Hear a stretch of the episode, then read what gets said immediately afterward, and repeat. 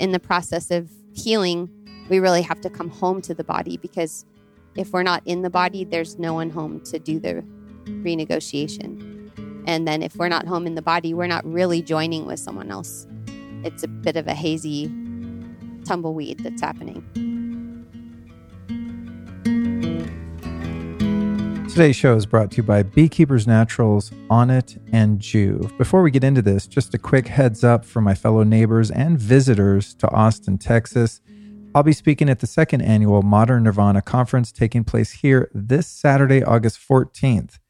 I'll be joining Kat Graham, who was on the show a few episodes back. Check out episode 257 to hear from her. And an incredible lineup of wellness expert speakers, including Dave Asprey and Deepak Chopra. At this year's event, Allison and I will be delving into the theme of conscious relationships and how we came together to form our sacred union. You can find tickets and more info at modernnirvana.com slash conference. The next week's episode is number 363 with Steven Pressfield, Overcoming Resistance to Discover Your Creative Genius. Now, this conversation today, episode 362, features Kimberly Ann Johnson, and it was one that really moved me. Now, I know I say that a lot because I get excited about every new episode as I do these intros. But Kimberly and I went into some really incredible content around trauma and all the ways of healing it. Her work and latest book are extremely transformative, as I hope this episode is for you. Here's a little bit about our guest. Kimberly Johnson is a sexological body worker somatic experiencing practitioner, yoga teacher, postpartum advocate, and single mom. Working hands on in integrative women's health and trauma recovery for more than a decade, she helps women heal from birth injuries, gynecological surgeries, and sexual boundary violations. Kimberly's the author of the book we spent a lot of time talking about in this, which is incredible. It's called Call of the Wild How We Heal Trauma, Awaken Our Own Power, and Use It for Good as well as the Early Mothering Classic, the fourth trimester. She's also the host of the Sex, Birth, and Trauma podcast. She's a powerhouse of a woman. We cover a lot of ground in this conversation, so just know that you can find complete show notes for this episode at lukestory.com slash Kimberly. Here's just a sample taste of but a few of the topics we cover.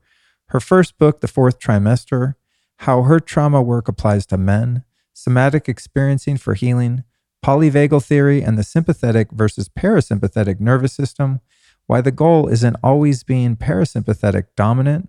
Kimberly also offers a fantastic breakdown of the fight, flight, freeze response, why it's important specifically to address the body's response to trauma, why it's important to learn how to feel good before doing deep shadow work and trauma healing, the human predator prey dynamic and how to activate your healthy predator energy, people pleasing versus being combative, how to create healthy boundaries, the role and limits of plant medicines for trauma healing, the various human attachment styles and how they can change, and finally, hot sex versus warm sex. I know you're going to want to stay tuned until that last bullet point, which is why I threw it there in the end. See how I do that? Keep you listening all the way through.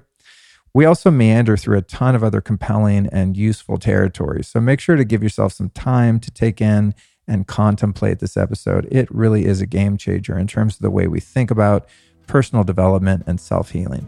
So, with that, take a deep breath, connect to your highest self, and prepare to be enlightened by Kimberly Ann Johnson.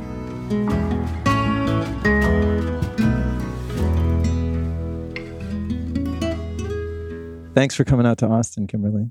Thanks for inviting me. I'm so pumped for this conversation. I don't know how, I think I might have come across your work through Alisa Vitti, mm-hmm. friend of yours. Did I get that yep, right? She's a friend of mine. She wrote the foreword to the first book. Oh, cool. Okay, mm-hmm. so she knew that I was. Uh, you know, the show always follows the things that I'm selfishly interested in, mm-hmm. and right now, parenting, birthing, all of that stuff. Uh, is at the forefront because I have an amazing woman in my life and we got a home and that's what you do, I think. Mm. So I did a show with her about, you know, female hormones and all this stuff, which I, of course, like slyly try to get my lady to listen to. She's like, I'm fine. Uh, I love that because usually it's the other way around. Oh no, I'm like I'm gonna be the doting husband that's like, honey, should you eat that? You know, but it's something I've had to work on because I have a tendency to be like, you know, in other people's business that's not mine. Mm. So actually, we could talk about that later. It's an interesting balance when yeah. it's the woman's body and it's her journey carrying the baby, but you're also a participant. So where does your Yes. where does your line of authority, for lack of a better term, begin and end? hmm Anyway, so your publicist sent me your book, and I'm like, oh god, another book to get through. And I started reading it, and was just very compelled by the whole uh, framework of it. And then, as I said earlier, listen speedily through the audiobook, and I'm like, this work is just so great. So I'm super excited to talk to you. Me too. Uh, yes, ma'am. So give us the gist, the boil down of this book. And then we'll get into some of the nuts and bolts of it. But give us your kind of elevator pitch on it. And then we'll use that as a framework to kind of shape the conversation. Great. So, what this book does is explain why women heal differently from trauma than men do. It explains why uh, we can think and think and think and have a narrative about what's happened to us, and we can still be very frustrated and, and discouraged because our body is still acting in ways that feel confusing for us. And essentially, a lot of what you read about the nervous system everywhere, there's two things that are a little bit incorrect. One of them is that our sort of most people learned in middle school or high school that the sympathetic nervous system is fight or flight and the parasympathetic is rest and digest. That's already a little confusing because sympathetic kind of sounds good. And so people are like, wait, sympathetic, fight or flight. Oh, yeah, I don't want that. Okay. Parasympathetic, right. Just rest and digest. But that's actually comparing apples to oranges. And so in 1994, Stephen Porges authored a theory called polyvagal theory. It's really complicated. The books are really hard to read, but it's very important to understand some of the nuances that he brought forth. And basically, it's like this when we're when we feel safe, our sympathetic nervous system is what wakes us up in the morning. It's the accelerator of the car. It's what gives us energy. And when we feel safe, the parasympathetic nervous system is like the braking system. It's what slows us down. Every inhale is a sympathetic arousal, every exhale is a parasympathetic downregulation. And then there's a whole other tier of the nervous system called the social nervous system that only mammals have, and specifically primates and human mammals. It's not that animals don't have super complex social networks, because they do, and there's so much intelligence there. But this is a bonding system that was developed um, through facial expressions, through vocal tone at about an 18 inch distance of a mother to baby dyad. When we feel safe in the social nervous system, we feel like we belong. We feel like we can be different and unique, and uh, we're still a part of something. Then there's the flip side of when we feel unsafe in these systems. When we feel unsafe in the social nervous system, we have a tendency to fawn, which is to be super extra nice, to tolerate, to appease, or to fit in, which is like camouflaging ourselves. And then in the sympathetic system, we have the fight or the flight, which is what most people know about. And then in the parasympathetic system, we have the freeze or the collapse response, like when an animal plays dead. So that was a lot, and I hope everyone's still. No, it's me. good. We'll tease out a bunch yeah, of we'll this tease stuff. it out. But the thesis of the book and why there's a jaguar on the cover of the book, that's a long story too. But the, the short story is for most people who are in positions of less structural power, and in this book, we're talking mostly about females, uh, our tendencies because of estrogen in the social nervous system and the bonding system are to do those fawning and fitting in behaviors or to doing the fleeing and the freezing behaviors. And how we heal is coming into a healthy fight response. So, coming to terms with our inner predator, coming to terms with the huntress and activating those instincts. So, that's a lot different than what we normally hear about, which is like hum and, you know, take warm baths and do all these things to help yourself rest and relax. But for most females and many other people as well, we actually need to be able to learn how to tolerate more activation so that we're not collapsing into those default responses. And ultimately, one of the reasons I was so excited to talk with you and really excited just about this language being available in our culture is that we really um, have a lot of more morality and ideology these days that's trying to override our physiology and our biology. And so, um, what happened for me was I watched a scenario of a wolf and a rabbit. And I was watching that wolf stalk that rabbit. And all I could think about was rabbit. Oh my God, get away. Rabbit, rabbit, rabbit. No, escape. The wolf's coming. What are you doing? Get, uh, can't you see, can't you feel it? Go, get away. And then when that demo was over, the lights came up in the classroom I was on in, and everyone was asked who relates to the wolf. And in my mind, I thought, no one would be that jerky. No one's that big of an asshole to relate to the wolf. And 30% of the people's hands went up.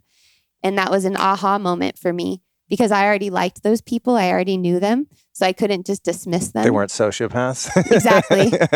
exactly. They were actually really kind, cool, interesting people who I would be friends with. And at that moment, it was a huge aha for me that so much of my life, my vegetarianism, my activism, um, the harm that I had, like the most harmful situations in my life, had all been because I was over identified with the rabbit. And my journey since then has been how to reclaim what for me feels like jaguar energy, but for other people is wolf or cougar or other kind of um, predator energy. Not so that I can walk around the world um, as a predator. We really, that's a loaded word, and a lot of people have a lot of uh, associations with that word. Um, but so that we have the knowingness in our system that we can protect ourselves. And yeah. when we can, we actually can really relax. And, you know, jaguars, like they hang out on branches and sleep on trees. And every once in a while, they hunt every couple of days. And it's the females that hunt. And then, you know, they spend some time in the proverbial cave. But uh, once you know that you can protect yourself, you don't actually walk around hyper vigilant in the world. It's just you actually have more safety and groundedness and stability. Oh, that's beautiful. Yeah, there's there's a couple things in there that I think are interesting. Uh, well, just about the book in general, as I was reading and then listening to it, I related to just about everything. And unless you're talking about ovaries, like specifically, I totally relate. And and I've heard you tell that story about the the wolf and the rabbit, and I'm like 100% rabbit. And that's something I've actually observed because I was a vegetarian and then uh, for many years, and then elected not to for various reasons, and recently went on my first hunt here in Texas and you know really grappling with the karmic implications of causing harm in order to sustain one's life and all this and I was thinking about that predator and prey thing, and I noticed about myself, and that's what I was like, oh, when you said that in the book or in another interview, my whole life when I've watched nature shows about the Sahara or whatever, I'm always rooting for the prey.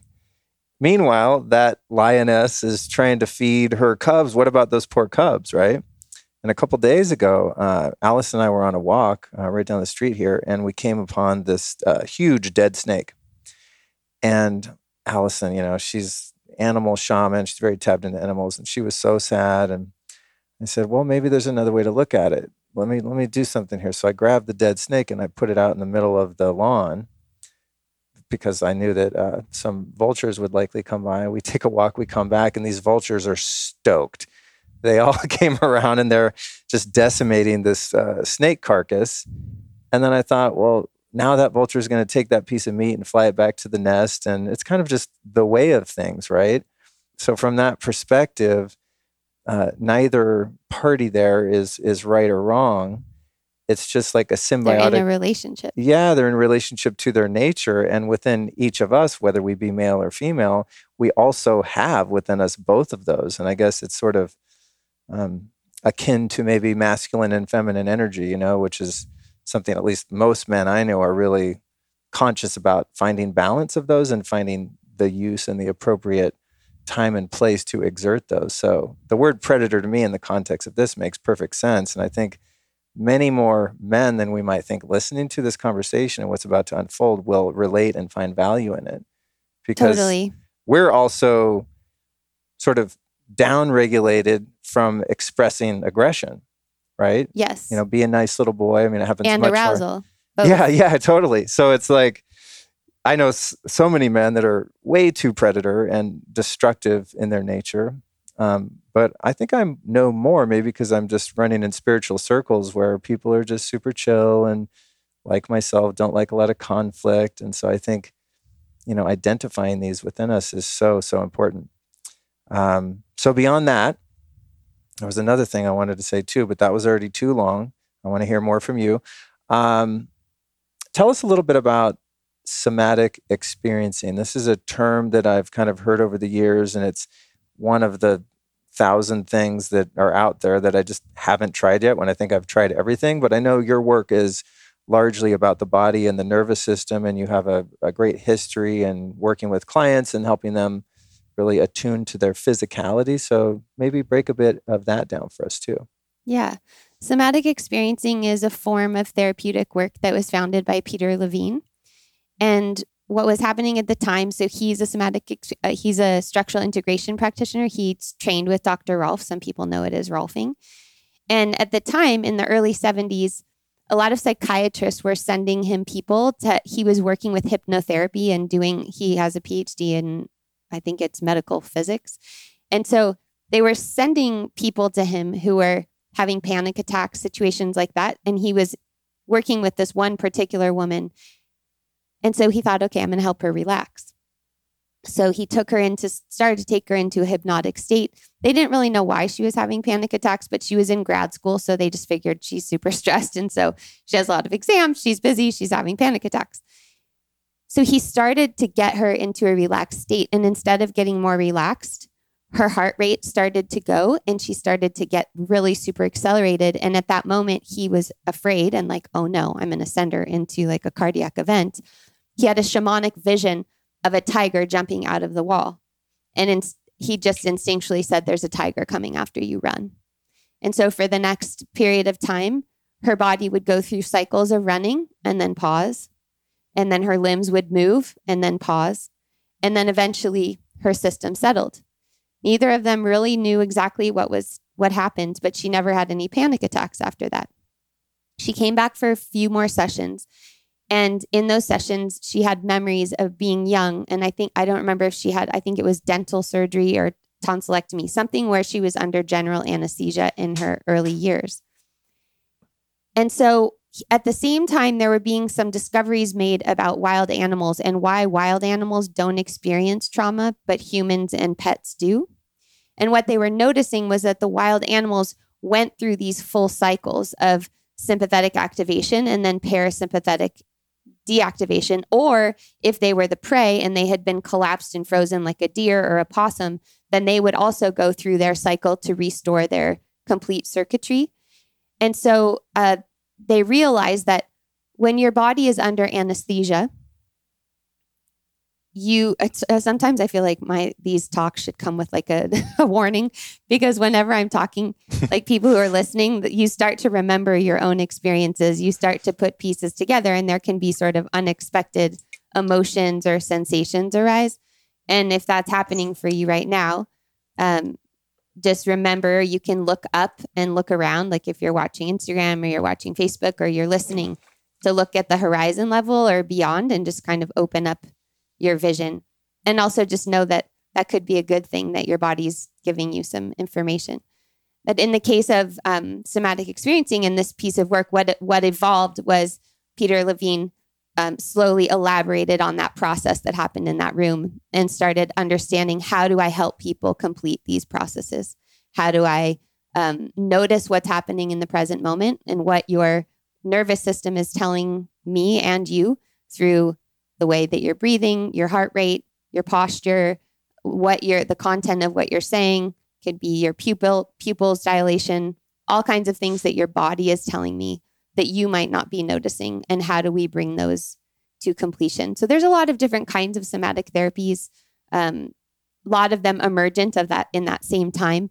Hakomi feldenkrais um, ways that we privilege the body over the narrative wow that's so interesting. The idea around wild animals not experiencing trauma is really interesting because when you think about a predator prey interaction in which one of them is injured or terrified or on the run, you would think, well, surely the prey is traumatized and maybe even the predator to a degree if they don't get the target, like, ah, you know, but it brings something to mind that I've experienced myself, and that is in, in going back and really going down the wormholes of uh, early childhood trauma that I don't know how to phrase this. I'll do my best. It's almost as if in my subjective experience, the trauma wasn't necessarily the event when said thing happened.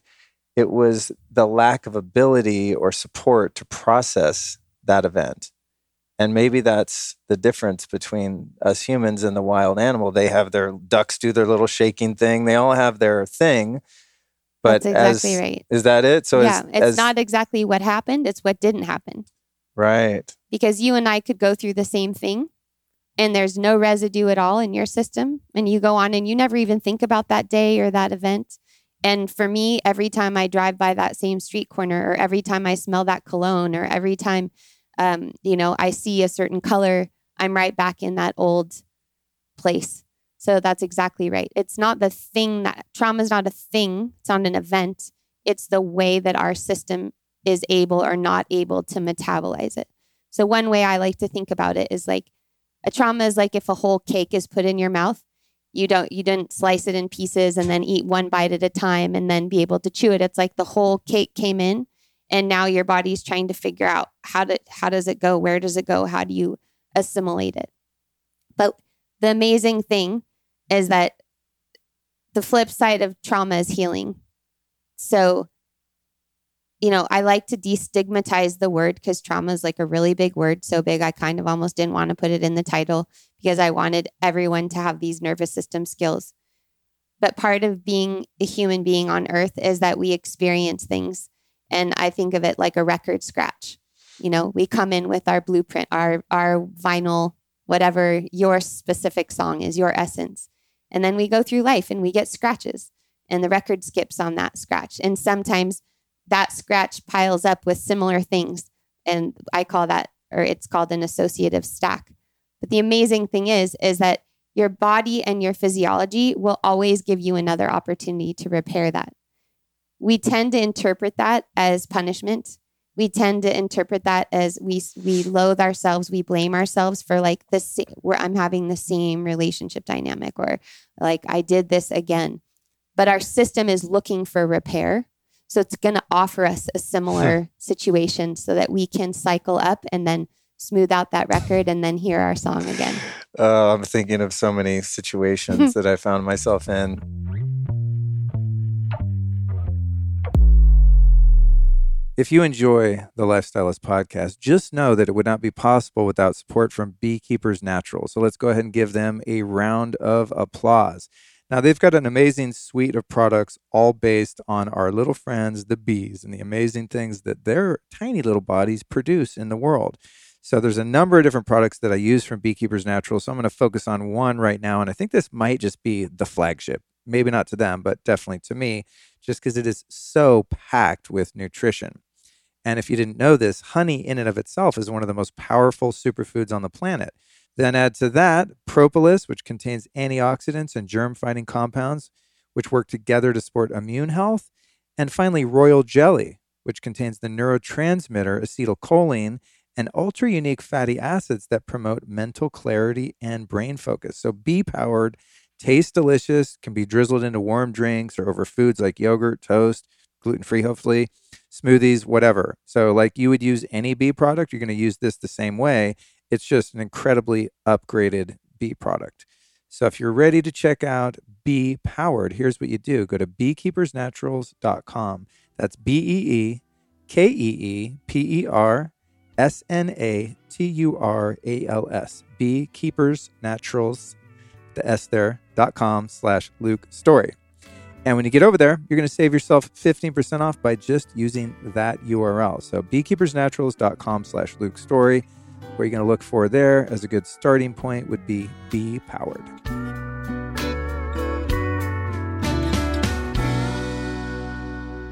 That's so true in relationship, right? And I think, it, I don't know, with some thoughtfulness and perhaps a broadly open mind, one could look at even what they consider to be a bad relationship in hindsight and really see that that dynamic that was in play was not even your doing or their doing. It was just the key fit the lock, right? Because there was still a lock there for your key to fit in.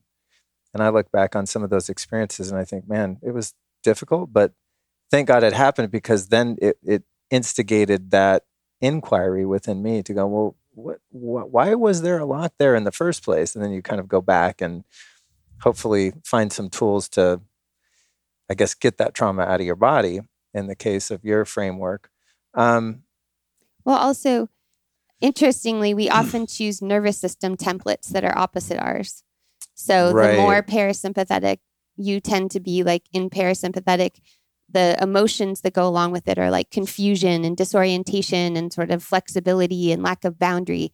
And the more sort of uh, hesitant we get sometimes, the stronger the energy on the sympathetic side of demand and you know and and so we tend to polarize in our relationships as well. The important thing is that we most people listening to this podcast have done a lot of personal work, right? They've just done a lot of things. They've tried a lot of things, like you said. I don't think they would be listening right. if they hadn't. They'd be like, and what like, are these freaks talking about? They're really doing their best. Yeah, you know, like yeah. the people that I work with, the people are listening, like they care a lot. They care a lot about health. They care a lot about the world. They care about a lot about each other. But sometimes because we live in a top down world and even in the spiritual world, it's like, make do your affirmations um like well you know you your intention's not strong enough if this is happening like there's always something to learn oh take the point of view of the other person. You should look at it from their point of view. Like every major religion has some parable about like walk a mile in the other person's shoes. A lot of times that's working against our nervous system repair. It's bypassing and it's creating a narrative that very well may be true and could be helpful but it's not going to help us understand what's actually happening in the body. Because uh, taking the point of view of someone else and under this is sort of what you mentioned at the beginning about like what's your domain and what's the other person's domain. Um, if we spend too much time in the other person's domain we're not in our own domain. And most of the people that i work with including myself it is very easy for me to understand other people's points of view. Very in depth like my ex husband, like I really felt deeply for his trauma, for his patterning, for why he was the way that he was. And it harmed me in doing that. It's not that that understanding isn't even probably something someone would praise me for, but ultimately I was harming myself in sticking with that instead of advocating for myself. So wow. that self advocacy is that is our number one responsibility. And our culture looks outside and, and assigns blame. And this is also something I wanted to talk with you about because there's not that many places I feel like I can talk about this without being interpreted in certain ways. But the times in my life that I've been the most the most difficult times in my life have been as a result of a lack of self advocacy. So the culture interprets that as like, oh, well, the world should change because, like, you're a woman and you should be protected and you should, you know, every people should interpret, for instance, if I'm in a freeze response, you don't necessarily know I'm in a freeze response, right? This is what we saw in the Me Too movement a lot. A lot of people expressing situations from the past that they then realized that's I, I wasn't okay with that then, but I couldn't express myself. As I mentioned earlier, that's a physiological process and it's not a rational choice. Our mind's not controlling what our nervous system does. And yet we find ourselves in relationship. And if we are going to, my assumption is that we all need each other. So I know in a lot of circles, even ones that I'm in, like the goddess community is basically like kind of done with men and like we're just gonna like goddess out and like the men can come in and serve us when they need to but like serve you grapes. Yeah Get exactly the, the pond frond the uh, what do they call that? Palm frond? Fan me with yeah, the frond yeah, yeah. Um, you know um but i'm operating from the foundational level that we all need one another and that 90% this is a bullshit statistic but you know in my mind it's like 90% of people are trying to do the right thing. There's 10% of like psycho- psychopathy but that's not that's not usually what i'm working with when i'm working with people. How do we come together and have the conversation about when i've abandoned myself? And i could have perfectly good reasons for doing that right? Like i there could be a pattern of an associative stack and there was in my case of ways that I was helpless and powerless and overpowered.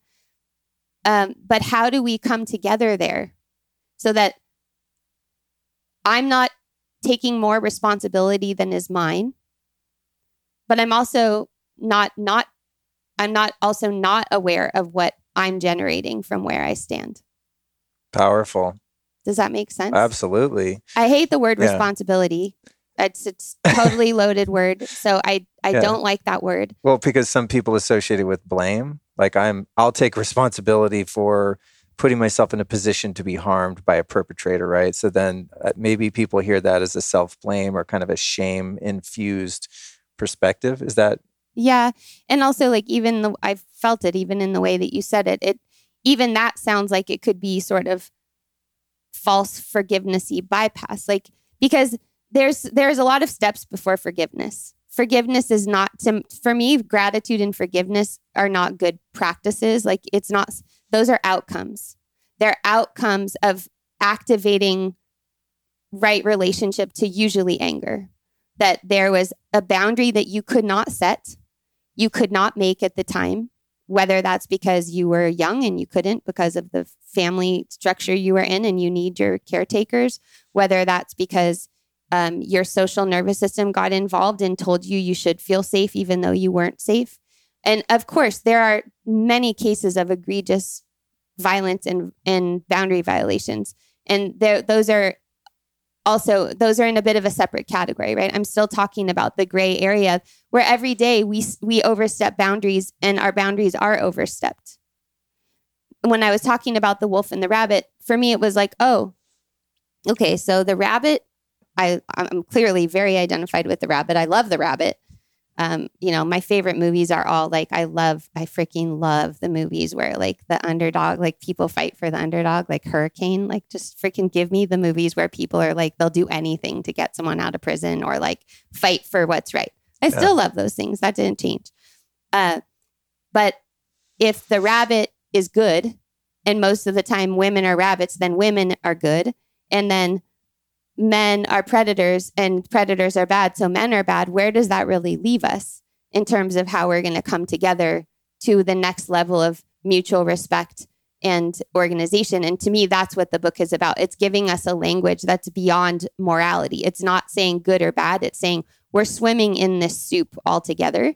And how can we swim in this soup in a way that's mutually respectful, where we have right relationship to power? Because what I hear you saying is like, the men in your circles are really dimming their power a lot because they're not really quite sure what to do with the power. And we've we're really afraid of that you know? And i'm i'm afraid like it's funny because i I've, i'm really into ice and like ice immersion. Oh, and one of the reasons i got you into it, it sister? was because there were so many men and since i work in the universe of pussy basically i was like i i've ne- like and i have a daughter like i'm never around any men. So i was like okay let me i better do something where i'm Yeah. around men so i started doing ice immersion and some wim hof breathing and when i was explaining to them like how much gratitude i had to be in a circle of movement and breath and like nonverbal support and communication with men a lot of the men said the same thing. They were like, Yeah, I was afraid of men before I did this too.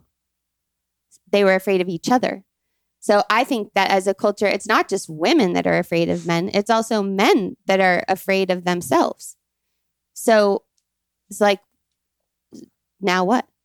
Yeah, that's very true. I was just talking to my friend Cal on his podcast about that. And it's, I think for those of us men that didn't have uh, models of balanced, healthy masculinity, you're either going to mirror that and become an unconscious, um, aggressive dick, or you're going to retreat, which was what I did, retreat from it entirely and just get into art and music. you know what I mean? And meditate a lot, do yoga, and kind of go that route. And not that there's a, a right or wrong within that, but uh, we were talking about how he has this Wednesday workouts we all do, and it's a bunch, it's like 40 guys, and they're just, most of them are Herculean fitness dudes, you know, and like I'm not a gym guy, I'm not really workout guy, I do it on my own. Uh, that's a lot of testosterone but in this particular group of men, there's no competition, there's no ego, there's no like fronting weird energy at all. It's very heart centered. And we were kind of marveling at how fortunate we are to be amongst a group of men that are strong, but also kind and loving.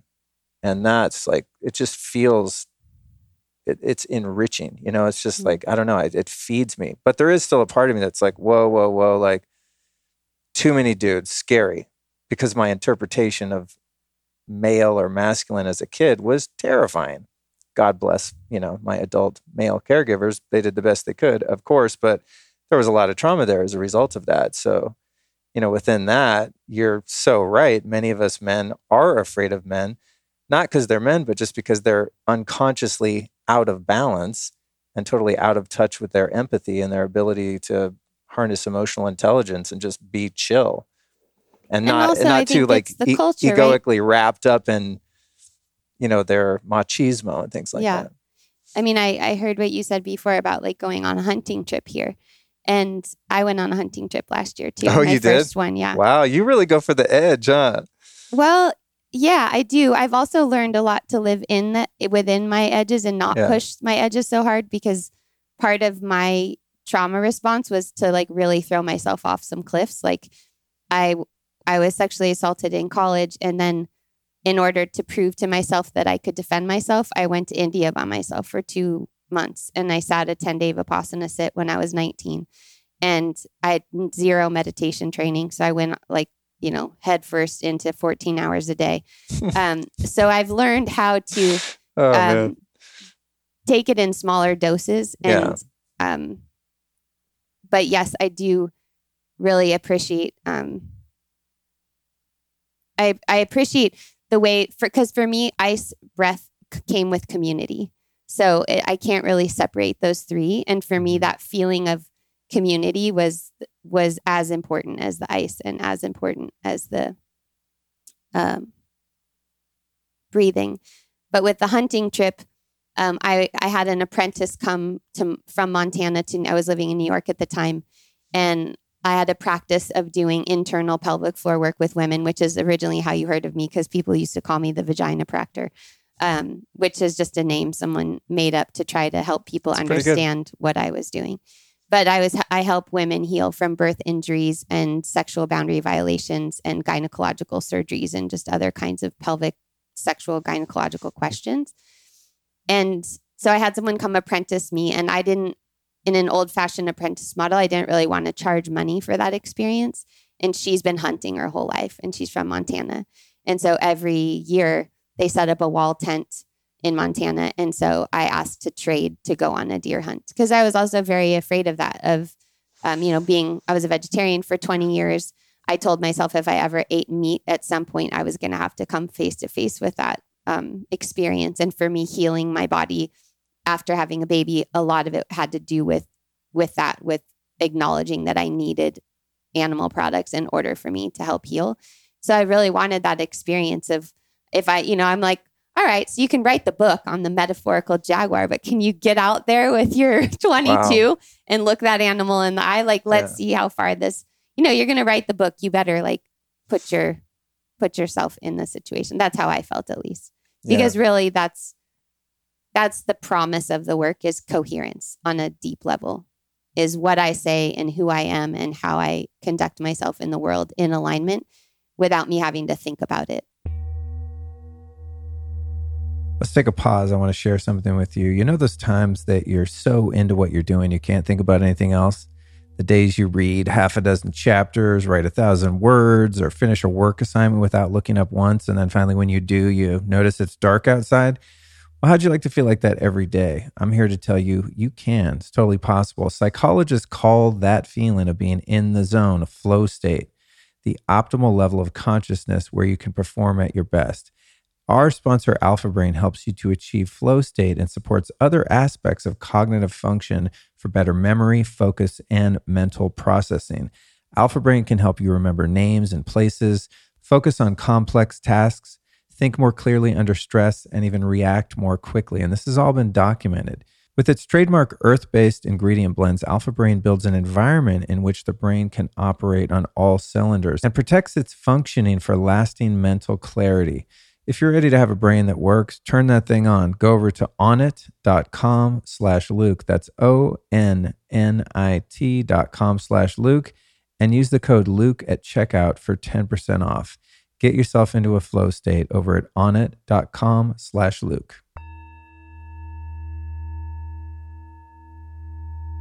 Let's talk about your perspective on the precursor to doing the trauma healing.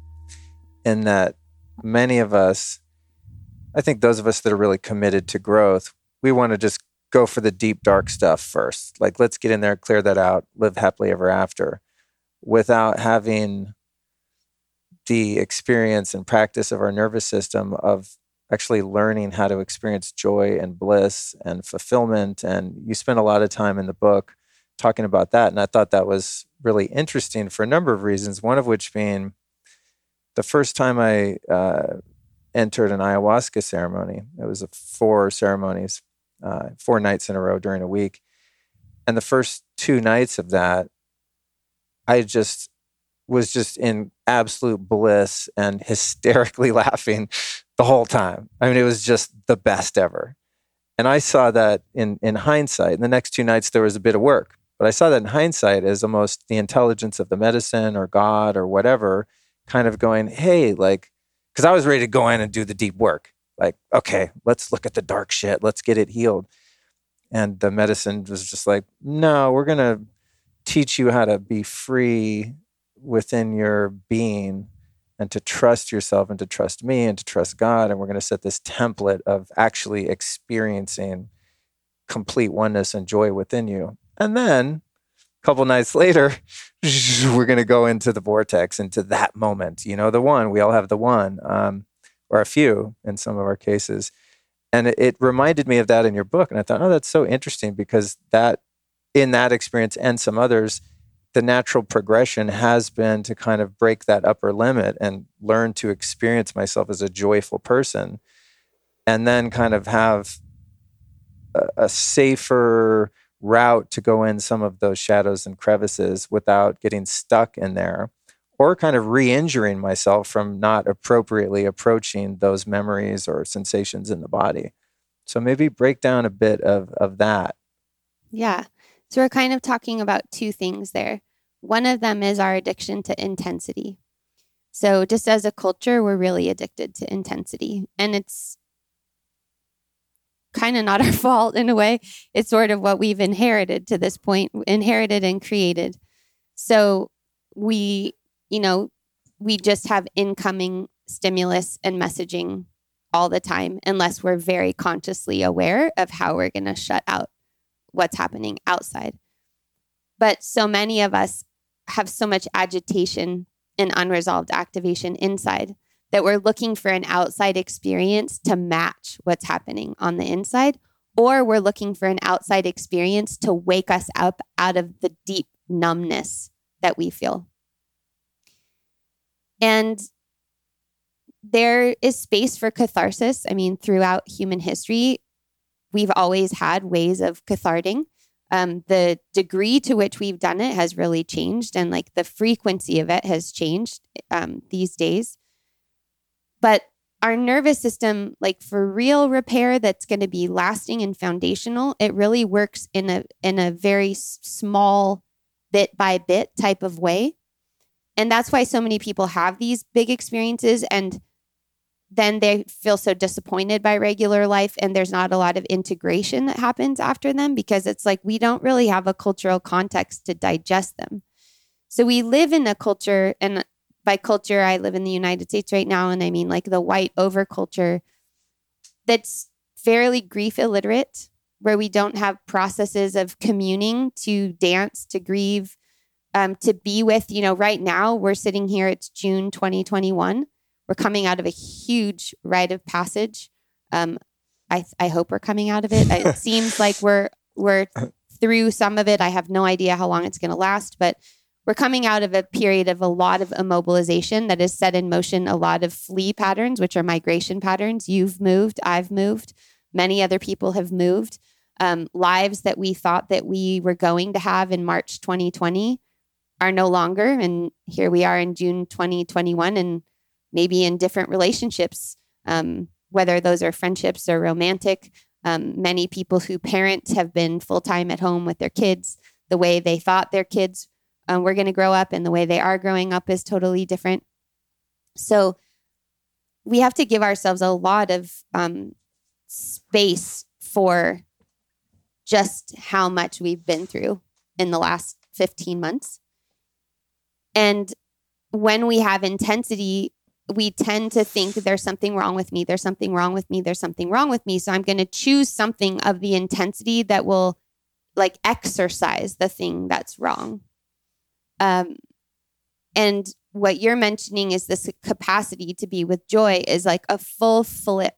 So instead of looking for what's wrong, we are just with what's right on a very elemental level. So it's not Pollyanna. It's not bypassing. It's not look on the bright side of things, Luke. You should just be happy for the house you have, not the one you lost.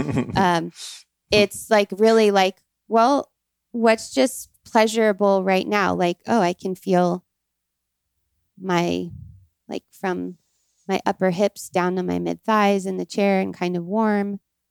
The brights are kind of light, but I can still feel like Feels kind of good to be warm along my sides. Here I am in Austin after two attempts. Like just what what is right? And the word pleasure can be very difficult for people to hear. Some people love the word and want a lot of it. Some people are like, no, if I'm if I if I get a little, I'll want too much. Um, pleasure scary. I let myself feel pleasure before and I got hurt but like what how can it just how can we just pay attention to what is right and what is working at any given time and that's what it's a pendulation so most of our nervous systems spend a lot of time in what's wrong and then we dip into what's right and then we're back into what's wrong again and then a little bit into what's right and then what's wrong and as we heal we can go into what's right and stay there for a little bit and then okay we go back over there and then and then maybe ooh stretch it. And then eventually we just are noticing what's right more of the time. So it's like the Dalai Lama, right? Sometimes when I think things are impossible and I think, how could anyone freaking accept this culture that we're in and be happy about it? I think about the Dalai Lama who lost his entire country, a lot of his religious culture, and yet he laughs. And yet there's joy that there's just something about being alive that's enough to be right. So it's going to be different for everyone. And it's a real hard sell, to be honest, Luke.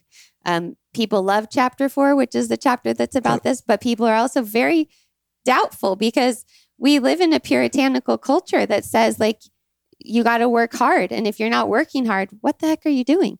And lazy, that's about the worst yeah. thing you can be. Like, like what do you what do you have to show for yourself?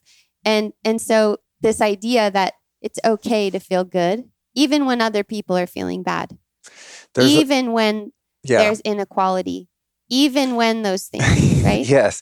the thing that comes to mind in that is sort of like a, I don't know, for lack of a better term, a survivor's guilt of celebrating the joy and success of your life if you're someone who has, uh, by and large, I guess comparatively speaking, had more opportunity for success. Yes it's like, well, God, so many people in the world are suffering. Can I show people on social media or on my podcast how awesome my life is? And I just bought this house and everything is going great in the middle of this mess that we are currently facing as a species.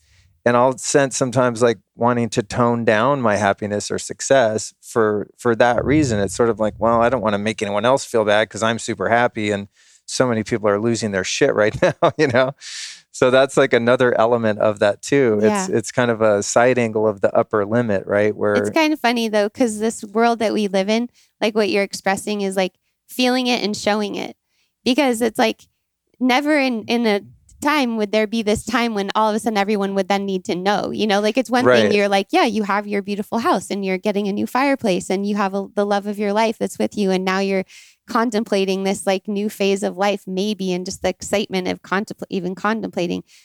But we're living in this time, which is the social nervous system, where it's almost like that doesn't exist to us unless we're showing it to other people. Because the de- the declarative nature of that is how we're it's where we're looking for connection. Because we're starved for connection. We need connection as humans. We are mammals.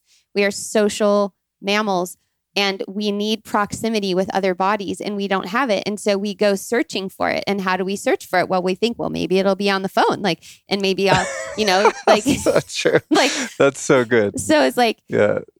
feeling pleasure there. I mean there's a, you could have some phone calls with your friends to talk about it but that's really different than like showing everyone. And it's not a right or a wrong. It's just that it's it it has to do with exposure and it has to do with what our nervous system the capacity that we have for what is seen and unseen. Because social media is a, it's a, there's a falsity to it right? It's happening on another layer than this physical reality. And and we could never i think anthropologically it's kind of insane but it's like anthropologically speaking we can only maintain about 150 connections but now like i mean you probably have 100000 people on your thing and i've got 35000 whatever. It's like and those are all those are all tethers going out and tethers coming in. And there's there's a real cost to that. So i'm just noticing that because i know so many people are going through that. And when we talk about the social nervous system and this i mean we all want belonging. Like you say that word to anyone and they're all yes like where do i belong? Like what is my belonging? Everyone we all want that. And yet we go these places to look for it that are that the flip is happening all these fitting in and fawning behaviors. And what you're talking about is do i fit in? Well i'm stretching myself because some people can't buy this big of a house and they can't do this or they can't do that. And and so sometimes we don't fit in like you're saying because um, we think oh can i tolerate the bad things that happen to me but it's really like can i tolerate the good things that are happening Yes. That's the tweet. If yeah I used Twitter, that would be it. me too i don't have it either we'll get on there to I, tweet I that have it, but I just I'm like these people are way too snarky for me. I, just- I can't take it. Maybe it's just the bad accounts I follow. Um, but yeah, I are you familiar with the work of Gay Hendricks? yeah Okay, so the Upper Limit. That's Yeah. where I, I, what's the name of that book? The Big that Leap. Yeah, the Big Leap. Amazing book. But that was hugely informative Me for me because I mean I'm just I'm reading that book going holy shit. Every time I hit this new level of success, whether it be inward or outward, I can't stay there very long. It's like I got to go back to being unsuccessful at this or that, or you know, at this modicum of satisfaction. But I can't be blissed out. And I guess one of the reasons is that that social nervous system of like, well, I don't want to stand out. I don't want to make other people jealous. I don't want to attract haters. I don't want to make somebody feel ashamed of themselves because they're not feeling that way or achieving this or that. But that framework of the upper limit to me is just huge. If one can start to attune to when you're doing that, right? Because if you just hear it as a concept you read in his book or in your book and you're like, oh, yeah, yeah, I kind of do that, makes sense. And then you forget about Yeah. it. It also helps to have other people kind of tell you, right? Because Yeah. you know, like yeah, I'll yeah, call yeah. you, maybe you and I we can talk in six weeks, and I can be like, "How's that fireplace going?" because you know we stretch ourselves and we, and Right. you know, I I just had a this book came out and I had a big party, and it was kind of like a wedding. I've never gotten married, well, not not really. I've never had a wedding, and um, it was like all these people from my whole life like came to celebrate, and that's like a lot of energy to take in, right? Like seven hours um, I'm celebrating not only the book, which is like the culmination of pretty much my life's work. My daughter's there; she sings and plays guitar at it. I mean, it was like this really big thing. And then it's predictable that there's going to be like the big wave crashes on the shore, and then the tide goes out. And it's like you need your people around you going, okay, yeah, you're not feeling that great, but you think it might be an upper limit problem. And for those people who are listening who don't know what that is, you can either read The Big Leap. Gay Hendricks has a new book coming out at the end of June. It's called The. Genius Zone. And he was just on my podcast recently, and Oh, he cool. said there's an hour practice in the book that everyone needs to know. So shout out to cool. to Dr. Hendricks. Um, but it's basically saying that what he noticed is all the fights that he and his wife were getting into, if they trace them back, they could either look at the conflict and try to dissect the conflict, or they could look and see that just prior to that, there was a moment of deepening and intimacy and connection, and their systems weren't able to hold that intimacy and were pushing them into conflict. So once they stopped analyzing the conflict and just returned to the things that a thing that happened or like the way that they felt really connected, then they never had much conflict anymore because they were seeing it as it's like the, oh it's the expansiveness that's actually stretching us and making us feel snarky or irritated or you know picking at each other afterwards. So we can notice it in ourselves like oh okay. Um and most of the time most people we don't we're not afraid. We i mean sometimes you're consciously afraid of like the good things that might happen but mostly we're consciously conscious of the things we don't want to happen and we forget like oh what's going to happen if someone writes me a check that's bigger than anyone i've ever gotten before? And like how long can you just be happy about the big check before you're already like but i owe this and i owe that and maybe i'm going to blow it and uh, maybe it's the check's not even going to get cashed and maybe this is you know the, it just Yeah. that's the red. We just cycle back into the red. And then eventually we're like no no no i'm actually happy about this. I'll just hold on for it. But we just swing. And that's the nature it's there's nothing wrong with that it's just like an infinity loop we just because they're part of each other um is like the Gibran pro- poem about joy and sorrow. You know, they they go together. Um, but we expand our capacity to hold one. We expand our capacity for the other, and ultimately, that's humanness. Is like our ability to hold I think that's spectrum. that the upper limit piece is also i think a block for many people that are in, in whatever way they are trying to manifest expansion in their life right? There's there's an underlying block there that no matter how many affirmations you do or how many freaking vision boards you make there's a part of you that knows that you can't handle that capacity of fulfillment or success. So you just stay small and just stay where you are, whether it be in a tangible way or just um, just in, in, in inner growth. Even you know, Yeah. it's like ooh, to, to stretch outside of of that sounds good, and your affirmations say that, and you have your goals and dreams on the wall. But And you have the people who are hyping you and motivating you. yeah, but, But, I would inside flip you're the like, question okay, because I feel like we ask that question too much. What do we want? Like, right? That's like the bit everyone's like, what do you want? It's like, what does life want from you? ooh, I like that. That's that's what this work is about. What is because you know, I mean, I'm sure you're the same way. You're a creative person. It's like my intellect wants all kinds of things. I have so many ideas. I have so many things I want to do, things I want to express, people I want to talk to, ways I want to change the world, projects that I think are really super interesting and good. And then there's this human body. There's this human 47 year old body that has a 13 year old daughter who really needs me, but I got away for these 24 hours. She's graduating from eighth grade tomorrow. And that, that, this, this person needs something different than those ideas, those, that creativity, that intellect. Maybe our body doesn't want what our vision board wants. Maybe our body has something else and and our body is also the voice of our soul maybe our soul has another message for us but we keep putting this other record on just like putting the record on top of the record. No i want to listen to this one and the other records underneath they're going but like but i'm your song i'm your song. No no. I play this one play this one. No but i like you know. So Yeah. i think that in the self development, i mean self development in and of itself is an addiction. We have to be better. We have to do more. We have to clear ourselves out. There's there's something that's not pure enough. We can always be better. Why? Why do we need to be better? Or do we? I yeah, that's a that's a great question to pose as someone who's constantly pushing the envelope and and also also with I'm grateful to say humbly with some degree of awareness, you know, and I often remind myself like you already made it. You, you're good. You did the thing, you know, mm-hmm. because I've asked like why do I have this it's I, I think underneath it all it's just this yearning for god and i just want i just want to feel more of that and experience more of that and be able to share more of that. And there have been a couple times where i have observed myself why do i keep going for it and going for it? And and the the answer i got was well i want it all. Like i want to go all the way. Like let's say enlightenment. That would be my most tangible yet intangible goal in this lifetime And how are you going to know when you get yeah there? that's the thing because if you know then you're not especially if you tell someone you're not no, I don't enlightened. think that's true.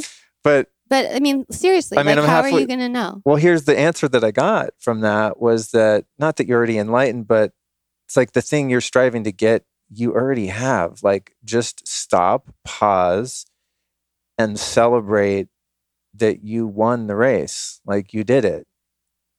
So now begs the question, as you so aptly stated, what does the world want from you?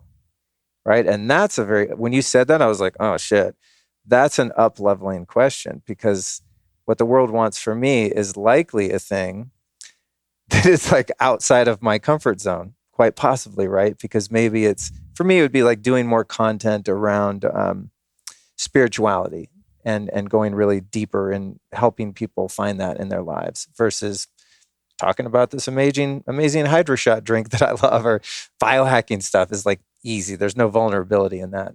But I don't know that the world wants one or the other from me.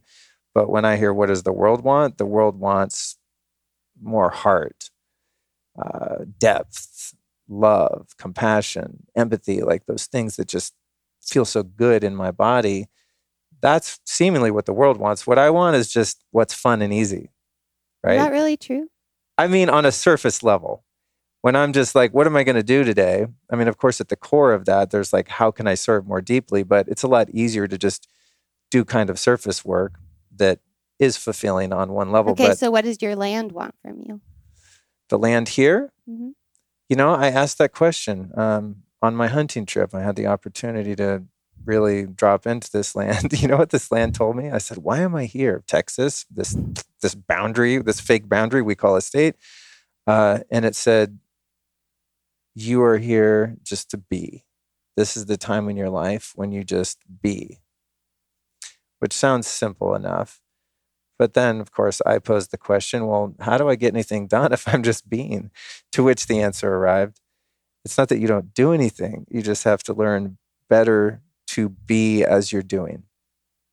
So you can be doing things or not doing things, but how, what's the depth of your presence in that moment?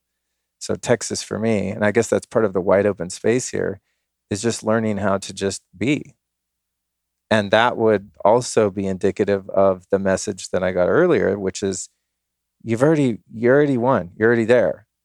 Just celebrate and enjoy instead of always having to be pushing and striving like, no, I gotta heal this thing and fix this thing and Mm. you know, move forward. It's like, dude, you're good. Mm. Like now you now your cup's full. Now the only thing that would perhaps bring any more meaning is just to share more freely of what you have. Yeah. So I, you know, throughout time, we have a lot of models of male enlightenment and descriptions of male enlightenment. We have fewer descriptions of female enlightenment. So I don't know if those look the same depending on what kind of body you inhabit. I'm not Yeah. sure. Yeah. Um, I've been around a few people in my life that I consider to be relatively enlightened, if not enlightened. But for me, what it is is a complete proprioceptive map so that I am fully inhabiting every cell that's in my body that's contained within my skin. And that I can feel the sort of golden warm energy that travels through the channels in my body. But you know traditionally male practice is pulling up out of the pelvis into cosmos and female practice is like pulling cosmic energy down into the pelvis. So i'm not sure um i don't spend too much time though thinking about becoming enlightened. I think being a parent um kind of i didn't spend that much time thinking about it before then although i did do a lot of practice. But once i became a parent it was more like how can i be in service of this life as well? And um any kind of ideas that I had about certain things that I thought I had resolved. I hear this a lot. Came to the surface and it it was sort of like, you know, the the curtain of Oz opened up of this whole other layer of devotion and and acceptance of of humanness, like just real real true acceptance instead of feeling like, okay, I have this way that I am and I would probably be better if I wasn't this way. It was like, you know what? This is just kind of who I am and not like, oh, I'm going to dig my heels in and never try to change it, but just like I can only be one kind of mom. And the kind of mom that I am is like I'm really emotionally attuned. I'm really um caring and I have a lot of like physicality. I'm not an organized mom. I don't keep track of things very well about like events and stuff like that. Um, I'm late kind of a lot, um, a lot more than I wish that I was. And it just stretched me to a point where it's like, but you know what? Like that, that randomness and that imperfection is also part of life. And like, just, it wouldn't it's not like my daughter would be a better person either if I was different than that. You know, I think when I was pregnant, I was thinking, oh, like, I'd hate to pass all this stuff on to my daughter, all these ways I'm so messed up, you know? And then I told a friend that, and she's like, dude, everybody thinks that. Like, it's not like you just had that original thought. I was like, oh, okay, because I was feeling so heavy about it. Um, it's like that I don't know that that record song. What's my unique song? What's the fragrance that only I am? If I was the other thing, I wouldn't I wouldn't be that that essence. So what is the what is the tone when you ring the bell that's like just that tone, right? That's not 1% less or more. That's your specific tone or my specific tone.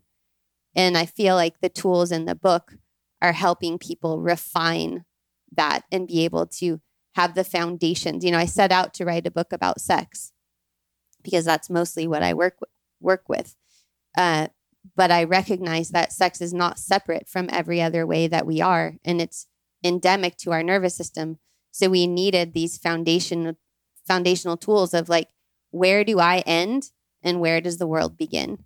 What is mine and what is yours? These very basic things, but all the time I'm misinterpreting something that you say or some way that you are and thinking it's about me. It's just what we do until we become so much more clear about wait, no, this is actually mine and this is my body and this is my space. And a lot of the spiritual teachings are like, this is not your body, you're not your body, you're more than your body. They're both true, but in the process of of healing, we really have to come home to the body because if we're not in the body, there's no one home to do the renegotiation. And then if we're not home in the body, we're not really joining with someone else. It's a bit of a hazy tumbleweed that's happening. You're listening to a guy who has always loved the sun any time of day, but especially at dawn and at dusk. And I always wondered why. You know, why do we like to watch sunsets? Why are our bodies just sort of internally and automatically yoked to taking in that red slash orange amber light in the morning. Well, it turns out, after looking into some of the science, that that frequency of light has some profound effects on your health, including hormones, neurotransmitters, circadian rhythm regulation, uh, recovery from stress, exercise, etc., and also mitochondrial function. So, what's really cool about our sponsor, Joovv, that's J O O V V, is that they've taken the frequencies of red light present in natural sunlight, concentrated and amplified them, and put them into devices that you can integrate into your home and lifestyle. So I've been using the red light therapy for years. I'm a huge fan of it. And in fact, I don't know what I'd do without it because you only get so much red light in the morning and it's difficult to get it on your entire body. So I've just uh, just kind of habituated myself to doing red light therapy just about every day. I always like to be very factual when I do these plugs. I won't say I do it every single day because that would not technically be true. But I see on average probably four or five days a week, straight up. It's that awesome. So if you're ready to check out some red light therapy for yourself, our friends over at Joovv.com just released their Generation 3.0 devices that have some amazing new features like ambient mode, some new mounting options that make them more flexible in terms of what you can do with them in your space, as well as a new Recovery Plus mode that uses a pulse infrared light to give your cells an extra healing boost. So they're always innovating, always upgrading. Loving my friends over at Joovv. If you're ready to take the plunge, here's what you do go to joovv.com slash Luke. Again, that's J O O V V dot com slash Luke. Use the code Luke over there, and you're going to get my friend an exclusive discount on Joovv's Generation 3.0 devices. Joovv.com slash Luke.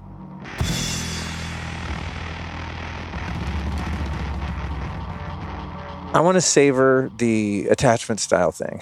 Okay.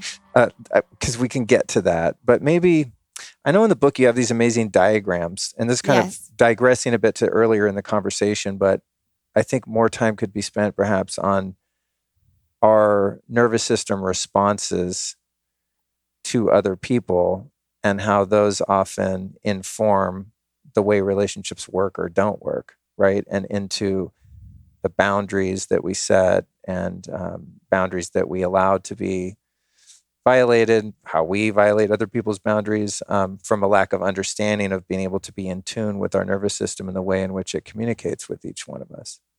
Okay, cool. I'm just going to look away from you for Mhm. a second. Just like look around the room for a second. Sweating a little bit.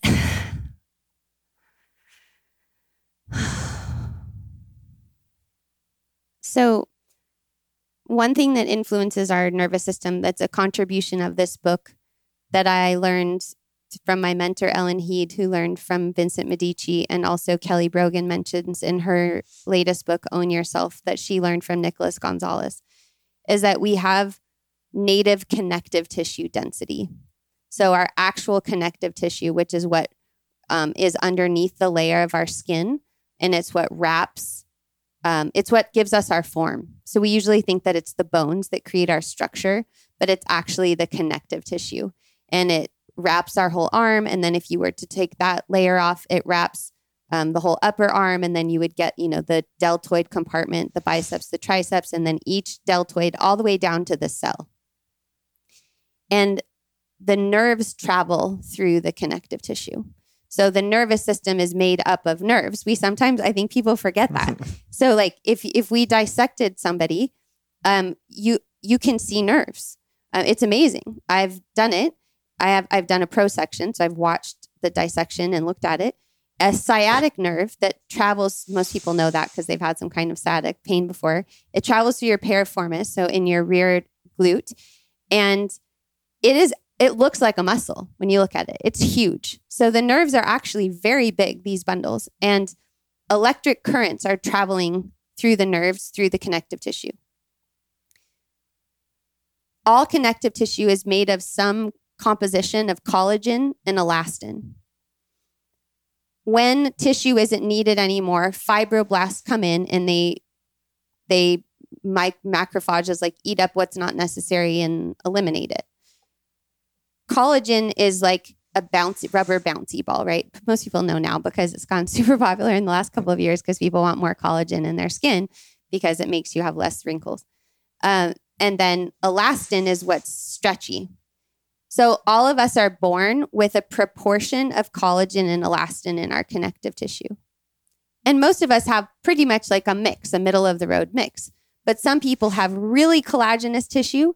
So it's like a rubber bouncy ball. Like if you pull up, it just springs right back into shape. And then some people have really elastinous, which are people who have like their joints dislocate a lot. Um, they, like for me, I used to teach yoga, so I used to stretch a lot. Um, but I I barely ever stretch anymore because I don't need to because I'm like I've stretched my hamstrings sufficiently for my whole life. But if I just stand up right now, my hands will just go flat on the floor. It's because of my connective tissue, not because of my muscles.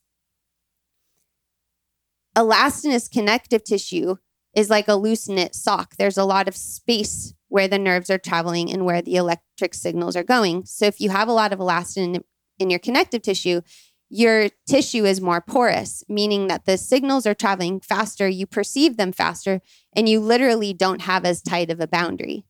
Whereas collagenous tissue, it's very densely woven. And so it's hard for signals to travel. if you're a body worker, which I was for a long time, it's like working on someone with collagenous, really collagenous tissue. You have to put like one time I actually scaled a wall to be able to like really get enough pressure where the person could could feel it. Whereas if you work on someone who's elastinous, it's like sometimes you just barely touch it and their whole system starts reacting. So those are actual physical things that determine how easily we express a boundary. We usually just think, um, like I had a client once who, um, this is sort of intense for the moment we're in, but basically got um, held up and she was with her friend and her friend grabbed her bag, fought back against the person and said that F off. And she stood there and wet her pants. And the the meaning she made about herself after that was like, oh, I'm really wimpy. Like I grew up like, you know, in NorCal and, you know, my I'm like a golden retriever. Like I didn't really learn how to protect myself. And then over time, she did the Jaguar course with me and she was riding her bike over a bridge and someone kind of came super close to her and she was like, fuck off and like yelled and then kept writing and was like, who was that person who just mm-hmm. did that? Because she had restored this capacity. Because if you have more collagenous connective tissue, you're more likely to have sympathetic responses, which would be um, irritation, frustration, anger, rage, or annihilation um, on an on a low threat to high threat register. And if you have more flight, you're more likely to feel worry, panic, uh, worry, anxiety, panic. And if you have more of the freeze tendency, you're more likely to feel confused, disoriented, and helpless. So those emotional signposts kind of help you figure out, well, how threatening or they or when someone else expresses things to you. It's like when they're using words like terrified, you know, oh, their system's registering a really high level of threat. So lots of times now when people are listening, they're kind of self-diagnosing. That's normal. But the point is really to notice, like in my case, after I had a baby, I had been a long term vegetarian. I had a prolapse, which means my organs were below where they were supposed to be. I had scar tissue that wasn't healing well. And I was feeling pretty depressed, but that was because of all those other things I just named. Um, and in the healing process, I realized, oh, there's so much stacking in the parasympathetic department because I'm already elastinous.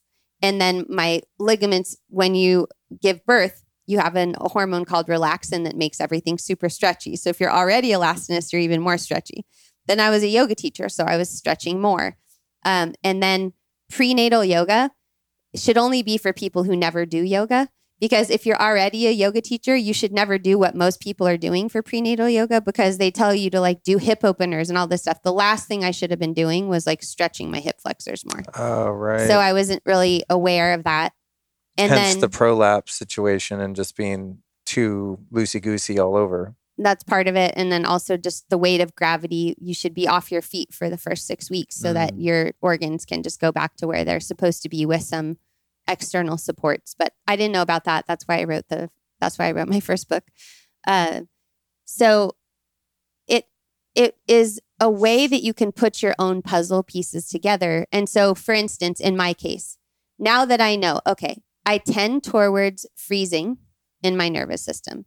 I tend towards that based on some early childhood experiences, based on some bullying in high school, based on an assault that built on that. But then I was also choosing a diet that was also in that direction. So I was also predisposing myself towards those reactions. So to help myself, I can choose other things. I can choose to eat a more nutrient rich, collagenous diet.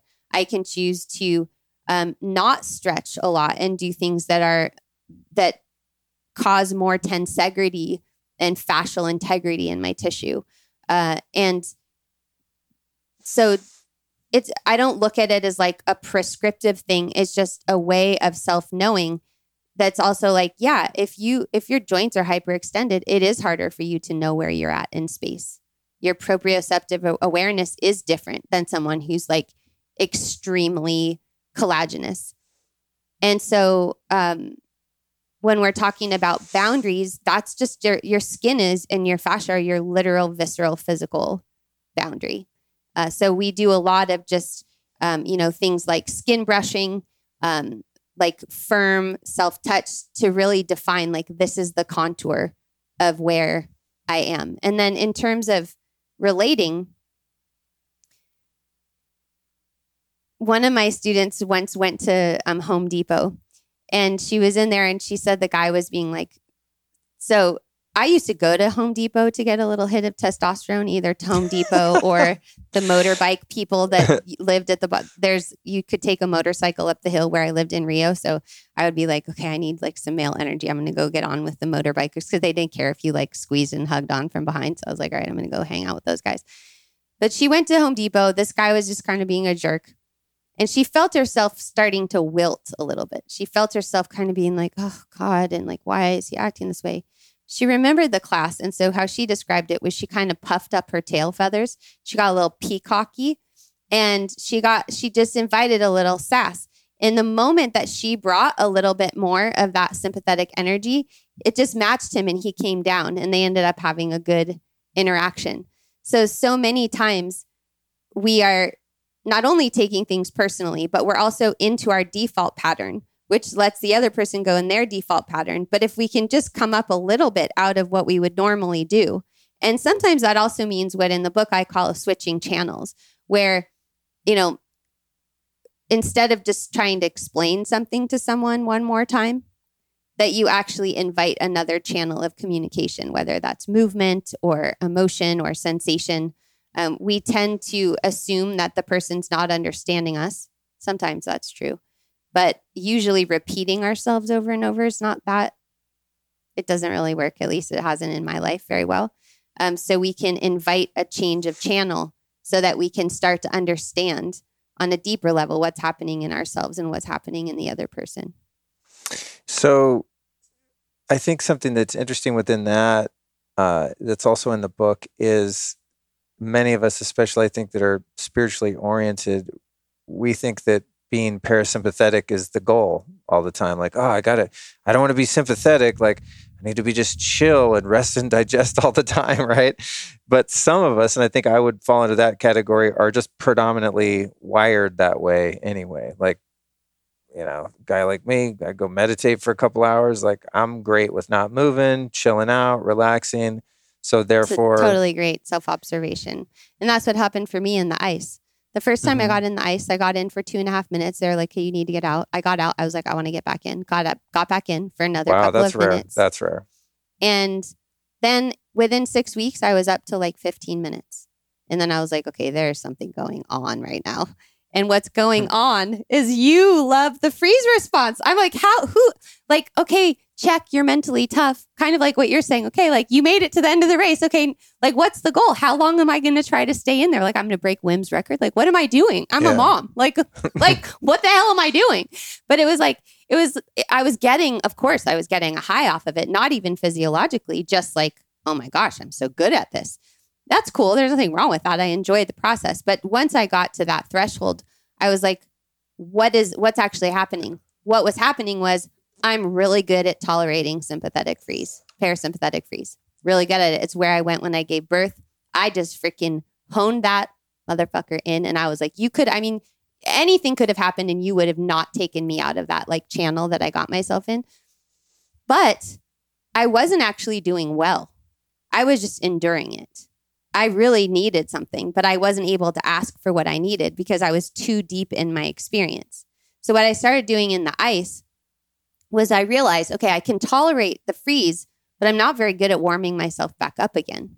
And so I started going in in short intervals, like go in for 90 seconds. And I do the opposite of what everyone else does. Everyone else gets in there and they're like, either they want to jump out or they do something kind of like dramatic, or they're like, Zen master. Well, I was like Zen master from day one. So I was like, all right. So I get in there and I like act crazy and like yell and swear and make myself emote. And if I feel like jumping out, I jump out and I run around and then I get back in. And then I just actually let myself have the response that a normal person has. You will, if you get in water that's 35 degrees, you should have a fight or flight response. You should either really be mad about it or really want to get out of there. like that's normal. But I oh. did so many years of spiritual practice where I completely trained myself out of preference. So, like, this book, like we were talking about earlier, you have to know if you like something or you don't like it. my practitioner would be like, okay, so you feel this like black hole in your heart. I'm making a joke, but it was like, you know, something like that. And do you like that? And I would be like, and I would kind of feel mad about it because I'd be like, what do you mean, do I like it? It's just there. I'm just sitting with it. It's neutral. Everything was neutral. Well, you know, you're feeling this. Is it everything was neutral because I trained myself really well into equanimity and neutrality. But it turns out that's actually not a recipe for a, a, regulated nervous system. It it looks good from the outside, and people all the time are like, "You're so mellow," and I just want to be around you because you're so mellow. But that's not what was happening internally. So now I go in in cycles. I go in, I warm myself up, I go back in, get cold again, warm myself up, so that I'm actually riding those cycles. And that's been my experience with so many people that I work with. It's not the like this idea that they just want to. In fact, I taught a class today that was about rest, but it's like really in a, in 15 months we haven't moved enough. And there's a lot inside that needs to get moved around, that needs a space to go, whether it's emotions or sensations or whatever it is. So yeah, we need to develop our tolerance for activation and things like yoga practice. It's all designed to slow down your valve system. Um, and what I'm talking about is like being able to accelerate your valve system. And that's, you know, when a lot of people want to talk with me about orgasms and multiple orgasms, that's a question of capacity and like how far the riverbanks of your system can stretch and hold all kinds of sensation. But it's also about um, how we can swing from activation and and central sensation, genital sensation, into deactivation and peripheral, and be able to dance between those two. So that's very interesting. Um, and we definitely have to talk about sex before we go. I think you have some very great uh, content on that. Um, I want to go back to that piece around having or not having preferences. And I think that in the world of spiritual growth and development, at least for me, my I don't know, one of the goals has always been to really develop that neutrality. It's like the non dual, non judgment, learning how to just adapt to one's surroundings. And that's almost like a, a coveted goal is the ability to roll with life like that and not label and judge and be critical or think that things should be different, right? It's just that radical acceptance or uh, living from a surrendered place. And that's served me personally for the most part, but that's kind of before I had the information that you're presenting here that some people are just predominantly wired that way anyway. And so when there's a need to come with more sympathetic energy, it's less attainable in the case of setting a boundary or having a difficult conversation, entering into something in which you have to be more uh, confrontational. And it's so uncomfortable to be that way because you're so used to just this equanimity that is that, you know, the seeming goal of it. So I think that's really interesting is that perhaps it's not, um, it's not in just learning how to be cool with everything. It's sometimes going sort of against your nature. So for me, being sympathetic and super hyper and loud and like, I don't dance. I'm not really a physical guy. I don't like working out with all those guys, but I just kind of like, uh, edge myself into it perhaps intuitively to just lean into that other, you know, lesser predominant uh, trait or way of being. Does that kind of make sense?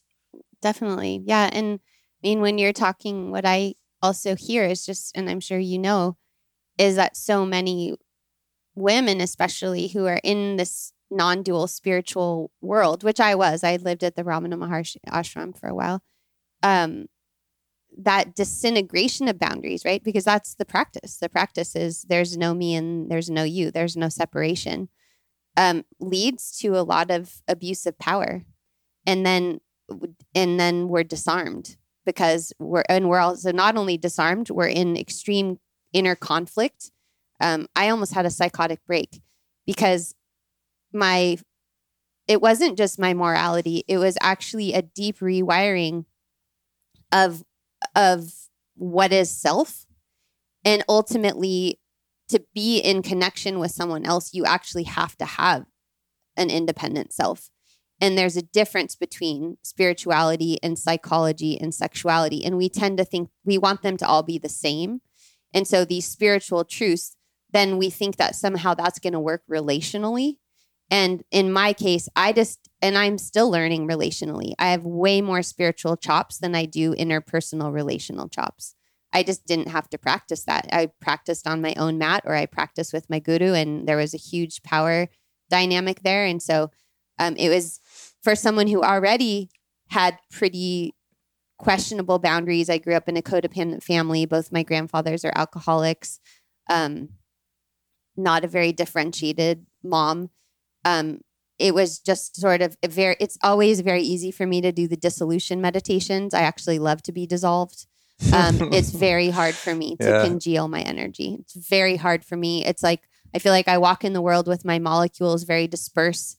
And that's what people perceive as like relaxing because most people are, or many people are more condensed. Yeah. but for me yeah. to condense, that's that's my path because that's also material reality. I spent a lot of my life not really believing in material re- reality, thinking that it was kind of bullshit, not as real as the spiritual reality until I became a mom. And then it was all well, earth boots, friend, earth boots. Let's Yeah. give this a try. yeah. Uh, but the when we when I came in, I was telling you how I watched this Floyd Mayweather fight last night, and I think for me, there's just these full expressions of fight energy. Literally, um, I was in Holland with Casper Vandermeulen, who's one of my breath teachers, and his he owns a gym there, and his brother is a a weightlifter, like a professional champion weightlifter, and he was lifting while we were in our breath class, and I saw him I actually, he's in my acknowledgments. We barely even ever talked, but he just taught me something. He was listening to music. So I didn't know what he was listening to, but he was doing his sets. And then he threw, he finished and he threw the weight on the ground and he just like, like growled at the weight, just like, I own you. and I, and I like every cell of me just felt that like this fucking mine. Like I, I just like, I did that and i in my body i was like oh wow i don't really know that energy i don't really know what that is to like trace the perimeter of a space and like proverbially like claim my territory. I did it instinctually while i was in labor. I paced my apartment as if i was making a map of it. I only realized afterwards that i was doing that but i like went in all of the cracks of the apartment that i lived in and just ritually just like walked around it. Um, i'm sure that's what animals must do when they're deciding where they're actually going to give birth. right. Uh, but that we're so afraid of that because we see power misused so egregiously. And for many of us, we've been on the victim side of that, that we don't want to, or as a male, you don't want to, you're proving that you're not threatening. I'm going to prove to you by being good, by being nice, or whatever that behavior is, because I don't want you to think I'm a threat, uh, which makes total sense. But when we're integral with the energy, it's actually not threatening. It's when it's out of balance. You know, uh, it's it's a feral wolf that destroys a hen house. A wild wolf only kills what it needs to eat. Oh, interesting. And a feral animal is one approaching domestication. So we can actually trust our wildness. It's just that we're afraid of it. Yeah. I like the bit about acknowledging the body because in as we were saying in so many of the spiritual teachings and practices, you're kind of discounting that. And and I like how you were describing just being more etheric and less dense in your energy. And I feel a lot of the time like there's a lot of me that's not here. you know what I mean? Driving in the car, I'm just kind of can see myself from space, and it's just all kind of um, illusion like. Uh, and so those grounding practices, I think, are super important for people that are more. and I would say for people listening, because I mean, uh, we, you and I just met today. So yeah, I don't, I only know what I know from a few podcasts. But if you already have diffuse energy and you know that about yourself and you already tend to be parasympathetic, then some of these huge experiences like 10 day silent Vipassana sits or ayahuasca journeys, that could potentially be much more fragmenting than organizing. Because if your cells are already far apart, it's going to send them farther apart. People always ask me about, do I do this and do I do that? And it's like, I don't really need to do anything more than just live life because there's so much going on all the time for me. yeah, There's just always so much happening. And like just that, like coming back to the land, coming back Mhm. to the simplicity. And, uh, you know, everyone's got their path and their trajectory and how, how it works. We go through phases, and certain things work at certain times and are really there to offer us something. Um, but it is important to know because it's oftentimes the parasympathetic dominants that are drawn to do yoga, that are drawn to do because we're naturally already good at it. Um, but it's maybe not the thing that's going to give you balance or and balance not meaning neutrality, but balance meaning potency. It's going to bring your system into like into its own power. Cool. Great information. What about people that are predominantly uh, sympathetic nervous system types? I was really wondering about that. Yeah. I was wondering if this book was going to work for them because uh, sometimes I'm like, maybe someone needs to write "Activate Your Inner Rabbit." Like maybe that's going to be like its next, um, the other side of the book.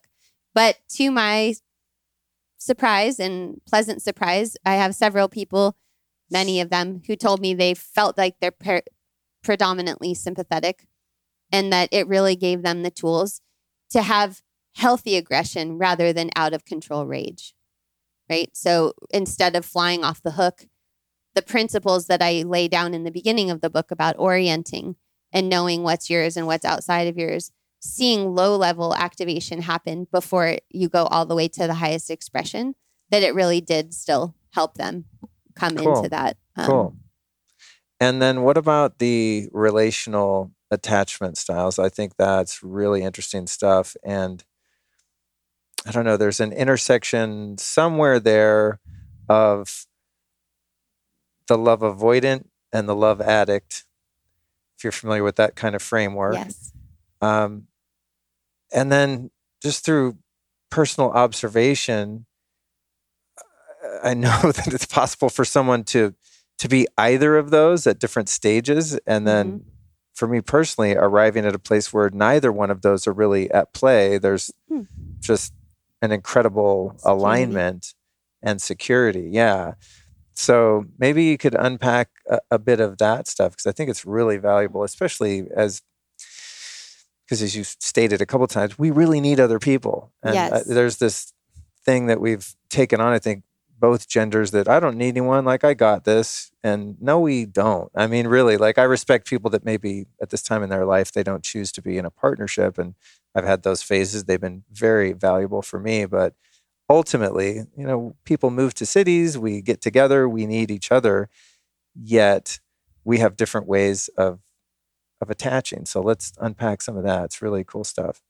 Yeah, I've learned a lot from the attachment stuff, and my resources are mostly most of what I learned. I learned from Stan Tatkin, um, Wired for Love and Wired for Dating. But I love Amir Levine's book Attached. Oh my god, that's funny. I, I, I read that Wired for Dating. That's funny. I didn't even yeah. realize that was the framework of it at the time. Wow. Okay. Yeah. So attachment styles live within the social nervous system because like I mentioned before, the social nervous system is our bonding system. Um, it's it's the ventral vagal system, so it goes from our heart into our throat, into our face, and all the fine muscles around our no- our eyes and our mouth.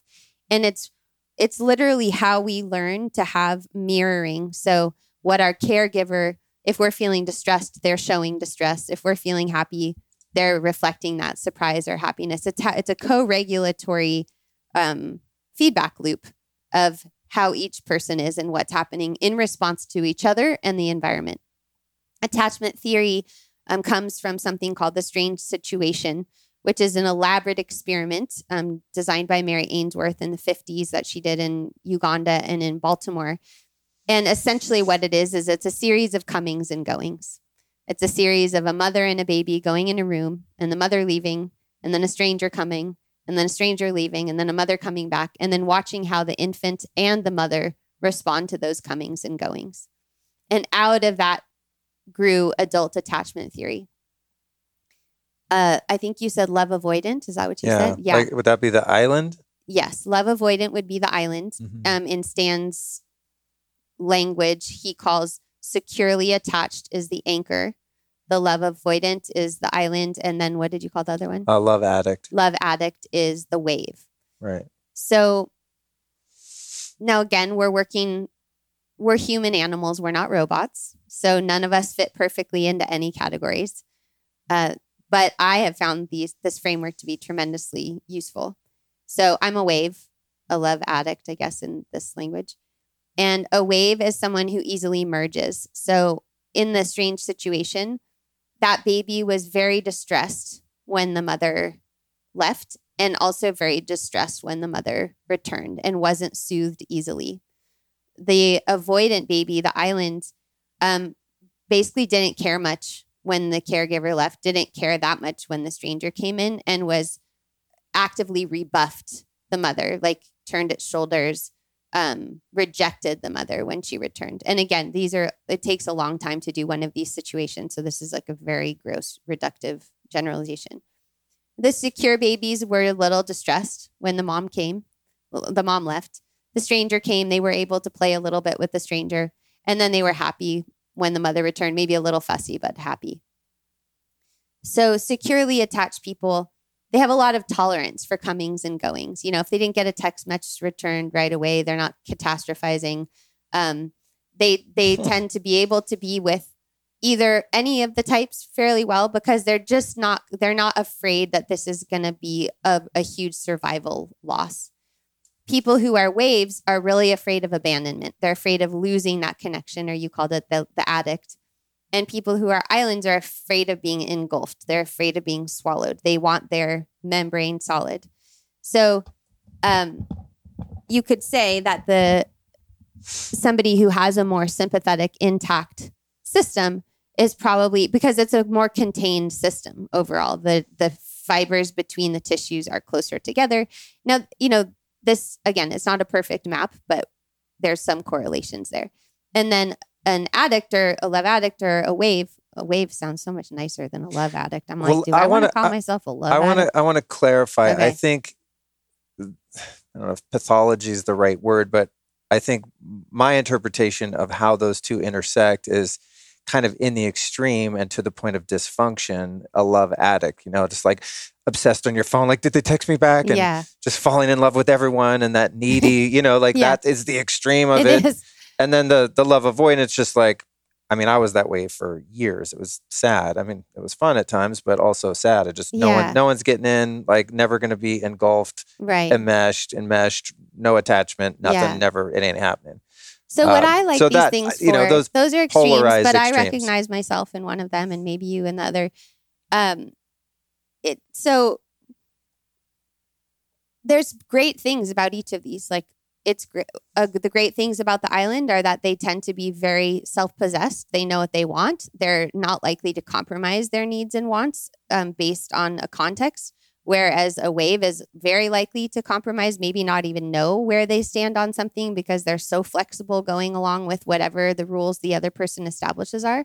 On the other hand, waves are very creative. Waves are usually artists. Waves usually can see um, the universal, right? Islands tend to be very fixated on material, what's happening, what's in their world, um, preserving that world. They're pr- preservationists, whereas waves tend to be very generous, right? So there's, it's none of these things are bad or good. They're just ways that we are as humans. And we can become more securely attached, which is what you were describing. Like now you've, and we can develop more capacity, which it really is. It's more capacity for comings and goings. And there, you know, I always love it because people, everyone who's not in relationship basically thinks they're securely attached. That's good. That's good. because outside of relationship, you're all, I'm good. Yeah, you know, maybe yeah. you want one, but you're like, I'm feeling pretty good. Yeah. And then you get in one and you're all like, uh oh. That was my experience. Here we go again. You know, that's what yeah, attachment theory has been so powerful for is that, you know, in the in the 90s, couples therapy was really Buddhist influence, which is basically like you go to your corner, I go to my corner, we deal with our stuff, and then we come back together. Well, good luck with that. Because like you might deal with it really well on your own, but you come back together. It's like this the springs are flying, right? This yeah. is just the nature. That's the transformative potential of connection. But yeah. to me, it's not about becoming something else. It's about knowing where, knowing who you are, and then being able to share that with someone else. So, for instance, I had a relationship and my boyfriend was super busy and I'm a single mom. He was a he was I'm a single mom, like a full time single mom. Like my daughter's father lives in Brazil. He had he was parenting hundred percent of the time every other week. He had a full time job. He was training for a triathlon. Very sympathetic nervous system. I was writing a book, trying to keep myself all together. And so we didn't have very much time to come together and go apart. And I started noticing that I was getting really neurotic. Like he had already said, like he's all the way in. He was doing everything right. But still, if I didn't, I sent him a text and I didn't hear right back, it would just make me, I would just freak out. And I was driving myself crazy. It was so, so annoying. I was just like, I don't want to be doing Yeah. this. And so I was telling myself, you shouldn't feel this way. You shouldn't do this. And then one of my friends said to me, Well, what do you think you would need from him to not feel this way? And I was like, I immediately knew, but it was like not what I wanted the answer to be at all because it was so embarrassing. What I needed, so embarrassing. I needed an attachment object. And in my mind, I didn't even know what that really meant. But it was like, I need a physical thing from him so that when I'm having this feeling, I have that physical thing. Oh, interesting.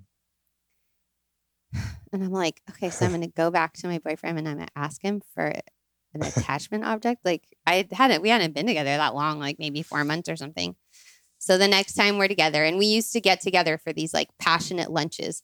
But like after the lunch, he would go back to his law job and he would have like appointments. And then I would try to like get myself back to, we'd have this like incredible, like merging cosmic sex. And then I would just be like, it would take me like hours to get myself back organized. But meanwhile, Oh, he's God. like back in his suit, back at his job. This is like typical Yeah. of, you know, the elastinous type is like, it was just, just finally I had to be like, look, we can't have sex at lunch like this because I can't get myself back together. Like it's amazing while it's happening, but then I'm just kind of like, you're back at work and I'm trying to, trying to get back to my day that's not rigidly structured. So I we're like getting out of bed and I'm like really nervous and I'm like, so um, I've been feeling really bad about this thing and it's nothing to do with you. And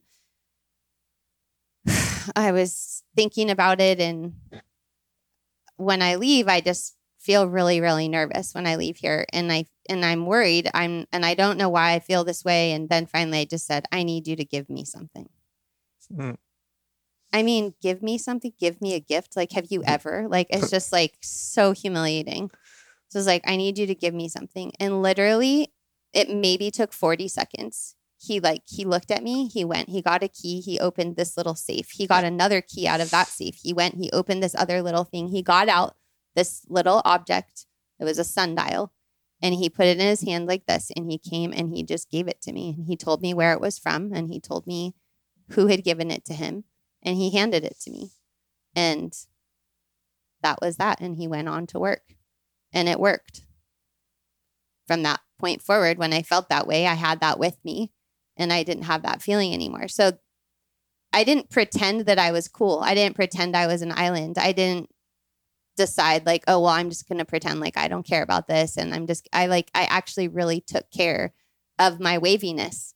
And in taking care of that, I could be less of a wave Oh yeah. because I was yeah. actually able, I call it like giving your code. I was actually able to give him my code and say, like, you know, this is really embarrassing and I don't even know why I need this, but I just feel like I do. And I think that's that's like the gift of relationship is when we really can heal with each other, not by being perfect. And I think that's what our culture shows us, especially the millennials, especially the female millennials. Their idea of empowered sexuality is like an old school version of like sex in the city. Like I'm just going to be like a dude and like not get attached and just like, you know, and if you're avoidant, anonymous sex actually can work for you sometimes because you actually aren't getting attached the same way. Um, but ultimately it's like, what are we doing here? And I think we can do all kinds of things with sex and relationships.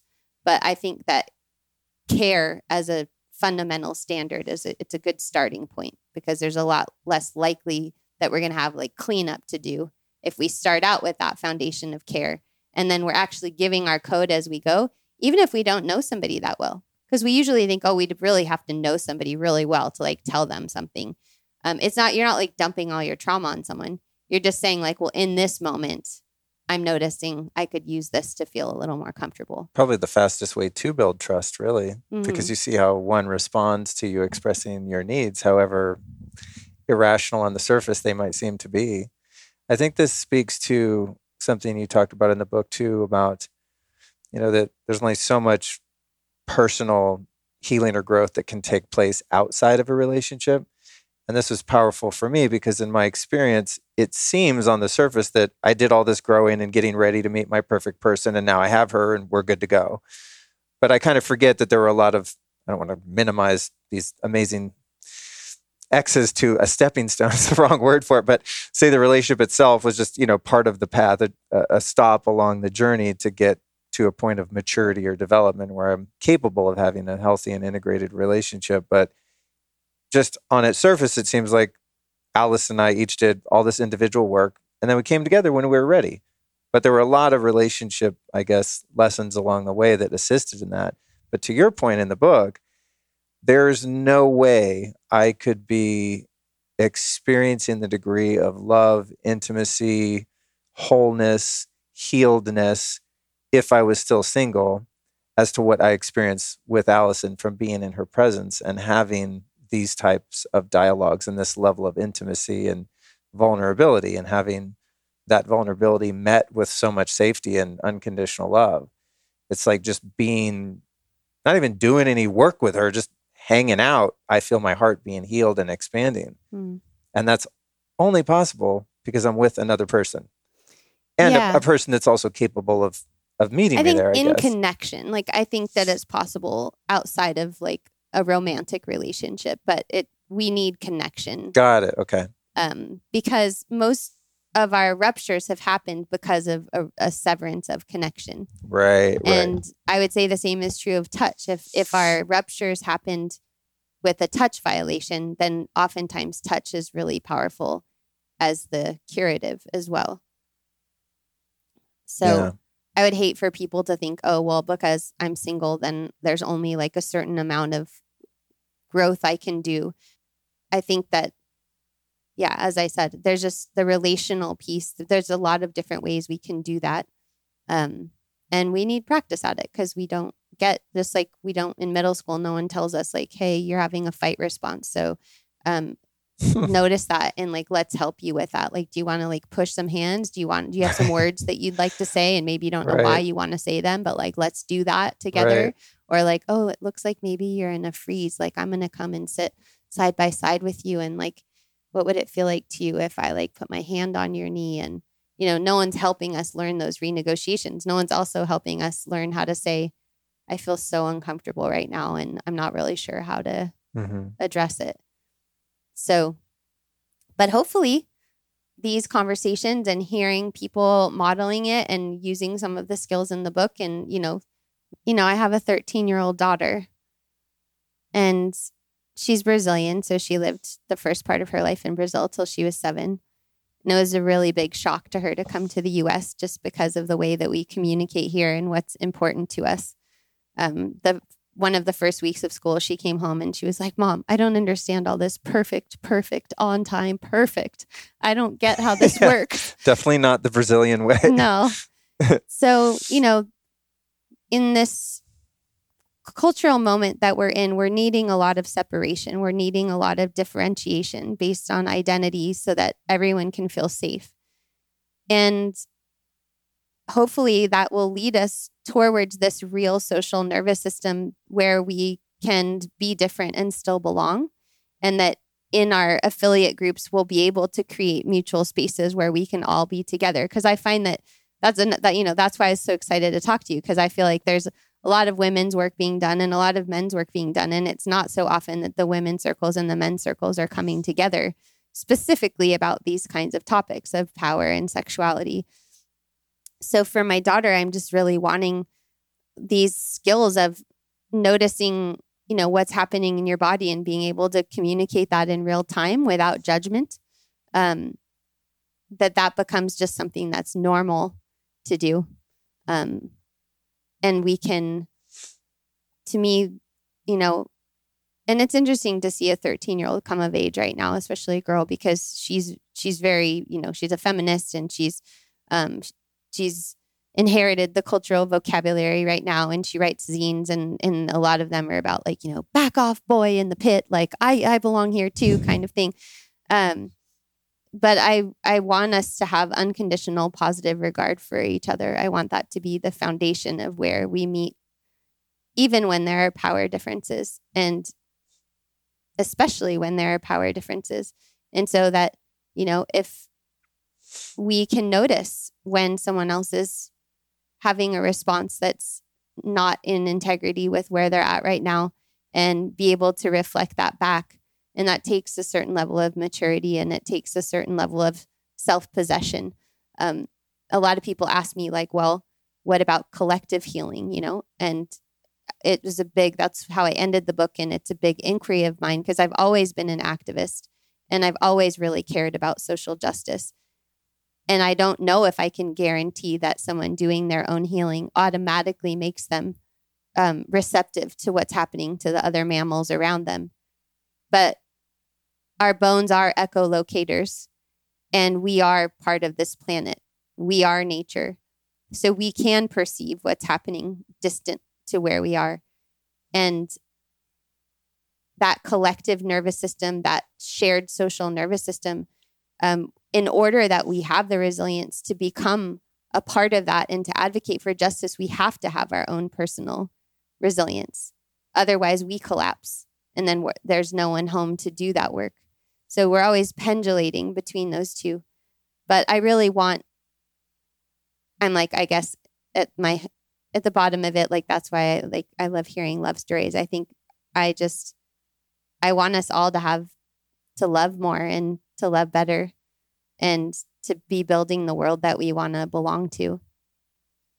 Yeah, I think there's a lot in that, um, especially in the earlier part where you made a distinction between the necessity of having like a partner as the person that you do your you know deep healing with versus just connection right because it doesn't have to be someone that you're next necessarily sexually active with but it's so true i think especially right now in the the extreme lack of connection we we already had and then actually being physically prevented from uh, from that uh, experience that the vulnerability in conversations hopefully like this one today and many that are going on now i think are opening up a space for people to be able to connect and to help one another and heal another in a way that is unprecedented in my lifetime for sure.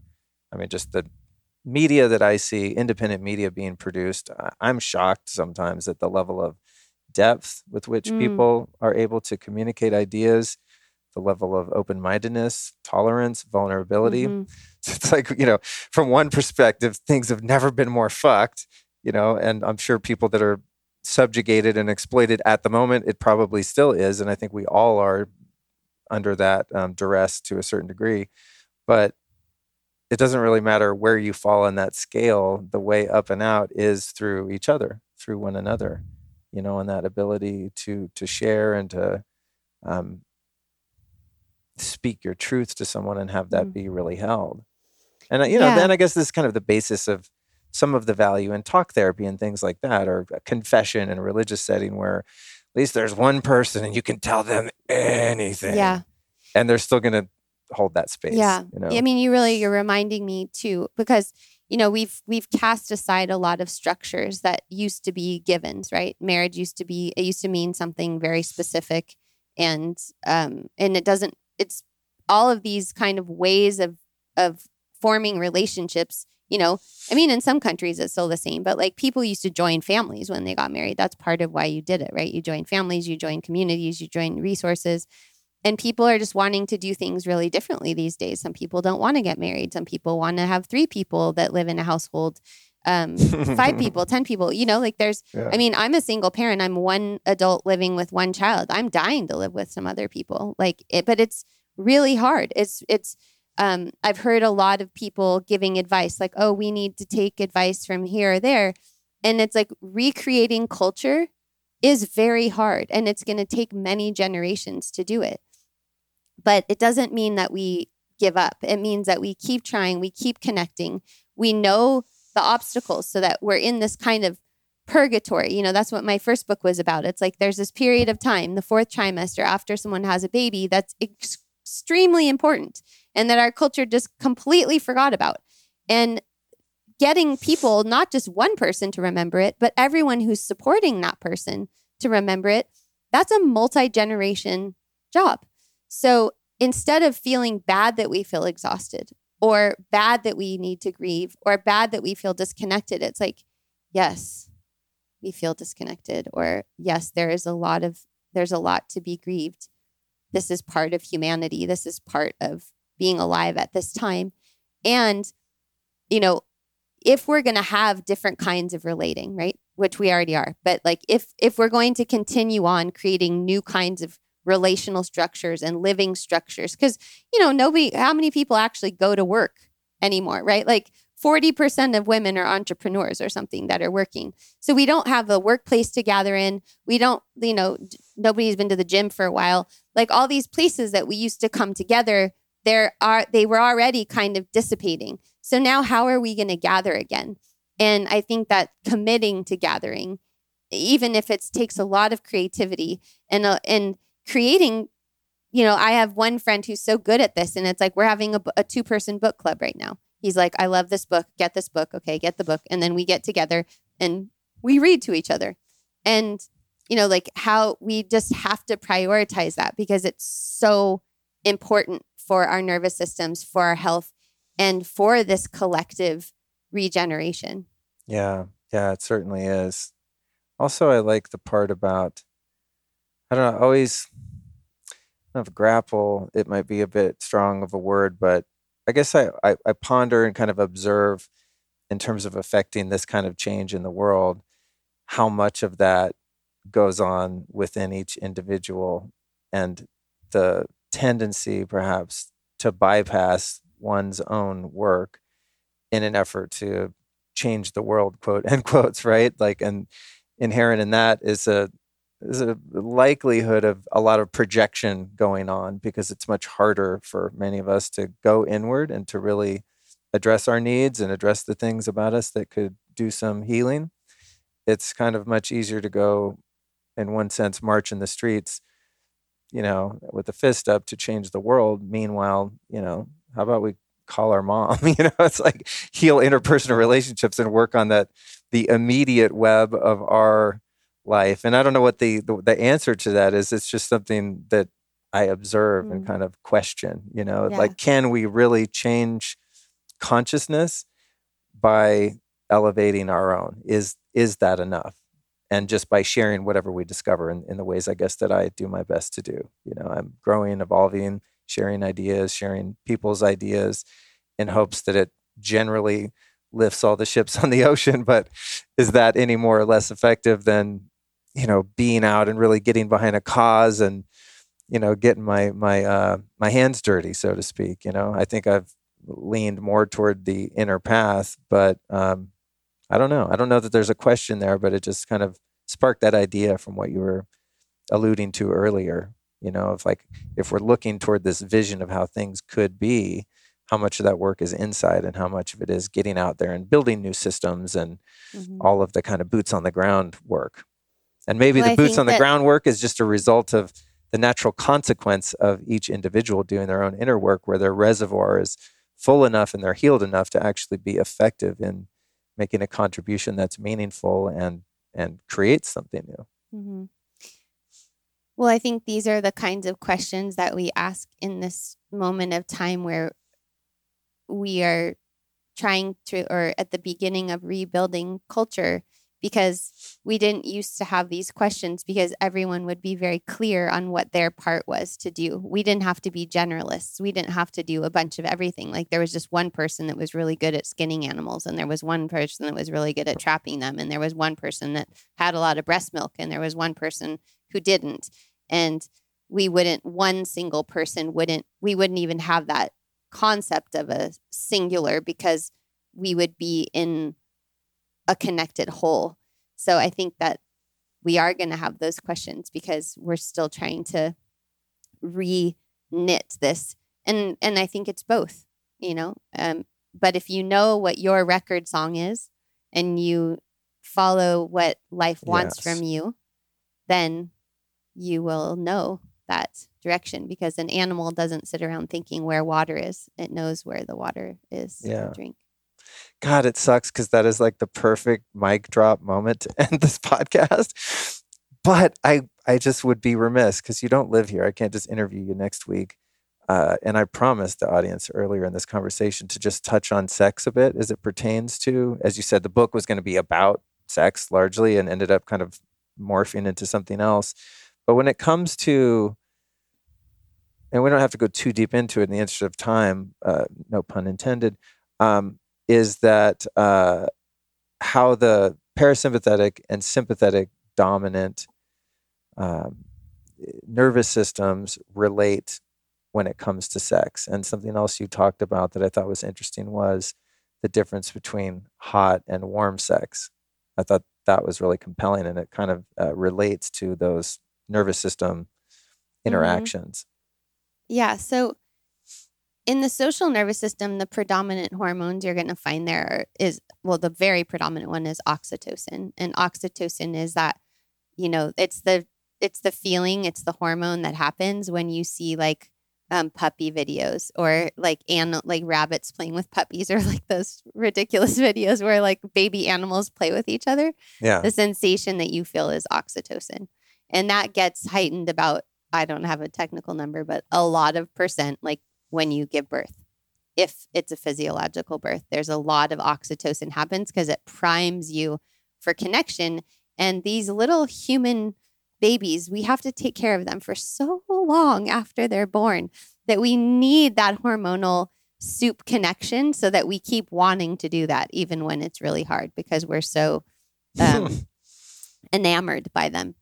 So, uh, most of what we see in the world, in porn, in movies, is power based hot sex. So, it's adrenaline based, endorphin hit oriented. Um, tends to be fairly fast. Um, and it sort of relies on a power dynamic in general. And that's really what most of us have seen. Like, it wasn't until I went to sexological bodywork school that I ever saw any film of two people who actually loved each other visibly making love. I'd never seen. Wow, I'd never seen that either. yeah, it's pretty amazing. In the in what I was watching, the people were like not conventionally attractive at all, not like like they're probably in their 40s or 50s or maybe even 60s.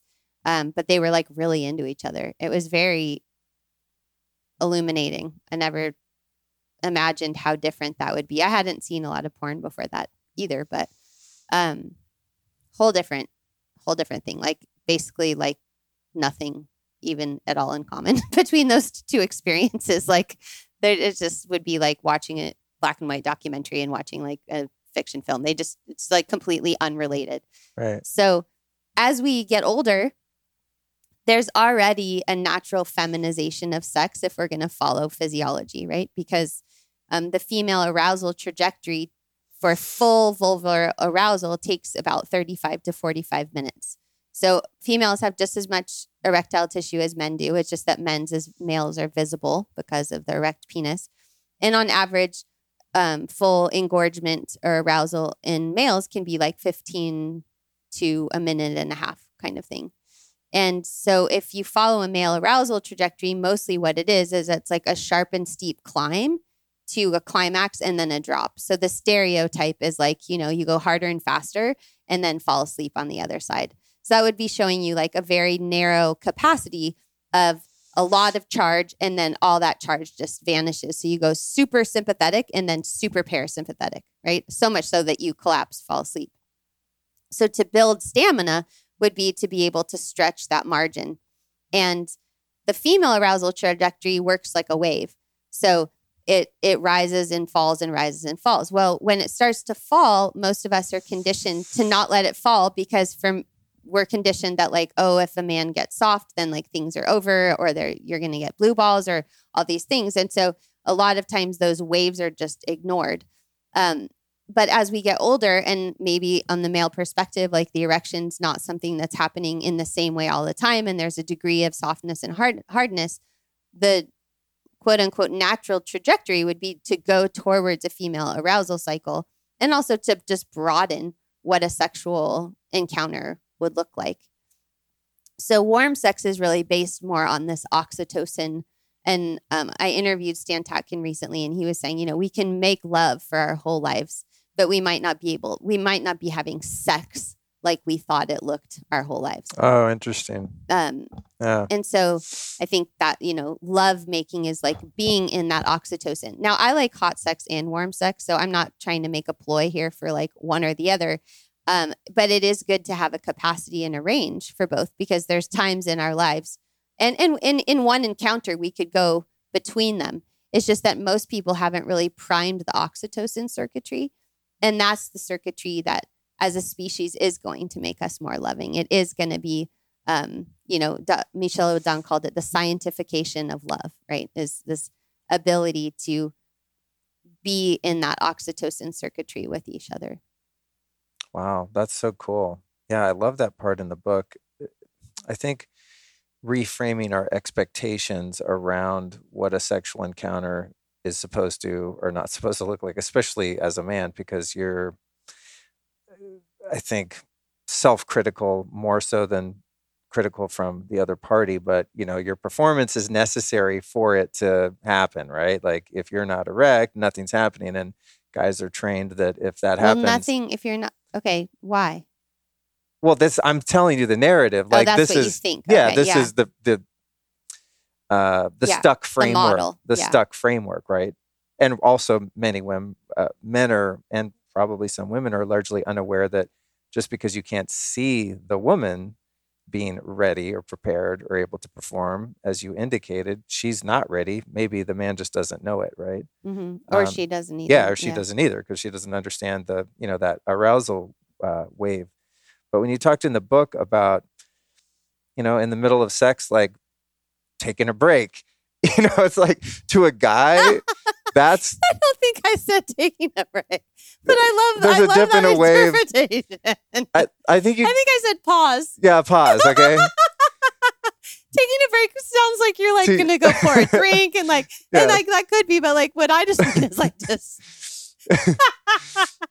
but I think this is in the territory of the warm sex is that we could explore letting go of our expectations on what that arousal peak and the ebb and the flow of it is supposed to look like. And I think if you're with someone with whom you feel really comfortable and safe and don't have expectations of performance from either party and you can explore that in an open-minded new way, it's really expansive you know because even reading that i was like oh shit i never thought of that like i i would feel probably kind of awkward and weird if there was a, a pause Hmm. like if a woman's like yo i need to pause even if it wasn't that jarring or if i was like hey my thing's not really doing the thing anymore i need to take a pause i mean i think at this point in life i could kind of laugh it off but i wouldn't really consider that part of the part of the journey it'd be like oh Mhm. well i guess let's just call it you know it's like i don't know that i would think about it in a way that's just the natural ebb and flow of a Mhm. sexual encounter i think that was really interesting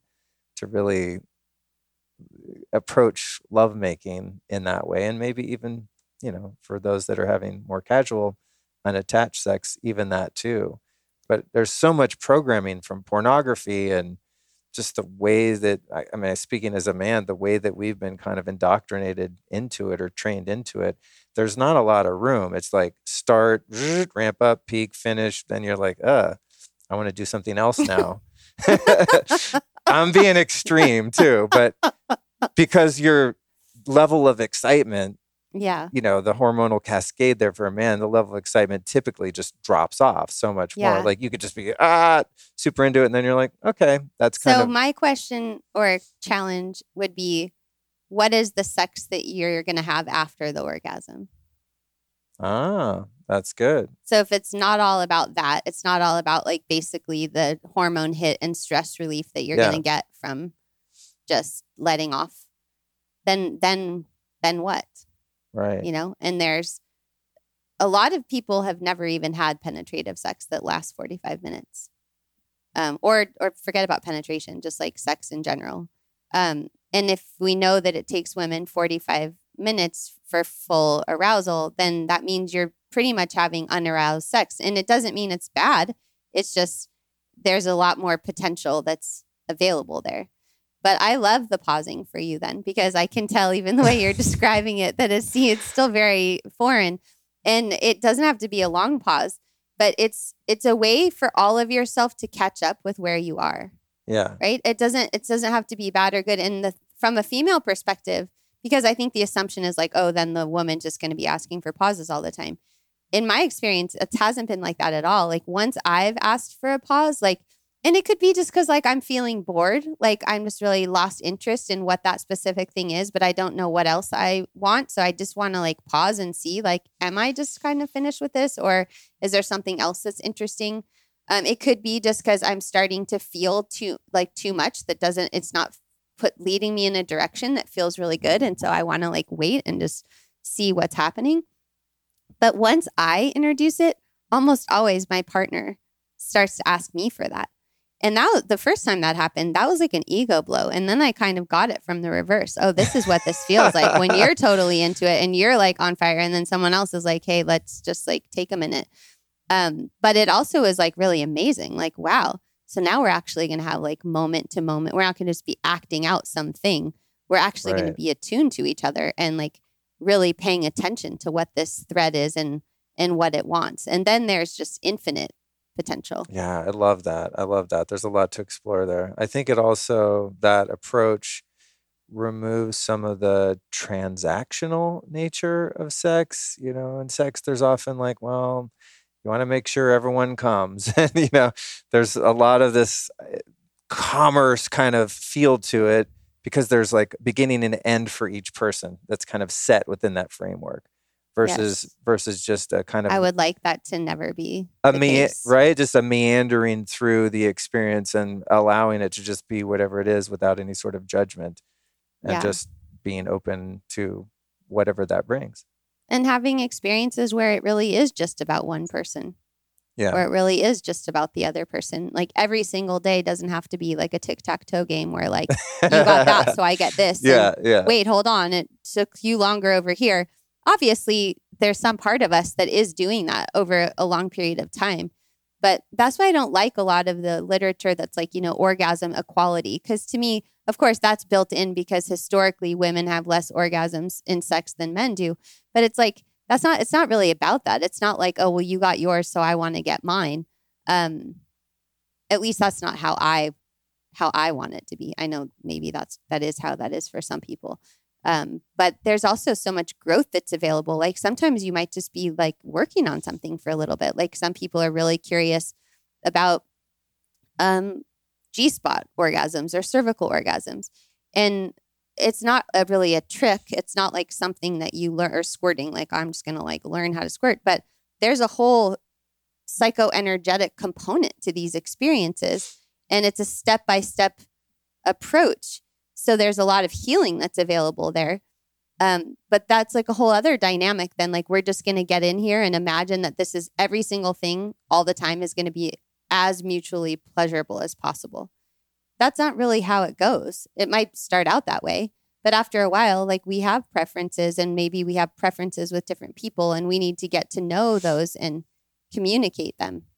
Yeah We need another episode. For i know next. i know well it's funny because it, i think in my notes which i haven't referred to thankfully at the end i was like what about the fourth trimester like break that down i'm like no no luke you got the sex part okay you're good but I do want to get that book, and I, I'm sure there's a lot of value in there. And as I said earlier, it's- it's kind of my uh, area of focus at the moment. yeah, that just- is. You are the, the doting husband that or fiance. That is adorable. That you want to get the book. Yeah, yeah, I do. Yeah, I read a lot of the lady stuff. You know, you you want to be part of the part of the experience as much as one can. Uh, well, God, I think we did it. Thank you so much. What an incredible download of wisdom, knowledge, and laughs, and all the things that I enjoy on this show. I've got one last question for you. See, see what I mean? I've got one last question for you though before you're off the hook, and that is who are three teachers or teachings that have informed your life and your work that you might share with us? so that people could go learn Yeah. from them as well. Yeah, some So people, people say, "Well, my mom and dad," and I'm always like, Oh. "That's nice," but like they can't Google so them. are you going to go call my mom? yeah, Dave Johnson, uh, Microvision Optical. No, um, three teachers. Well, gosh, I've been so blessed. I've had so many incredible teachers. I really incredibly admire the work of Lama Tsultrim Allione. She's a Tibetan Buddhist teacher. Um, she wrote a book in the 80s called The Women of Wisdom, and it's about the Tibetan women in the lineage. Um, and in the introduction of that book, she talks about she's one of the only spiritual teachers that I had known at that time that was also a mom, and she has four Oh, wow. children. And so for me, that was just a game changer. She also has four children with two different people. And it was like a person who had an actual life like I could relate to, but also was a esteemed spiritual teacher. So um, I love Women of Wisdom. I love Feeding Your Demons, and I love um, Feminine Rising, which is her newest book. Um, I feel like under pressure to give like the most diverse answer possible.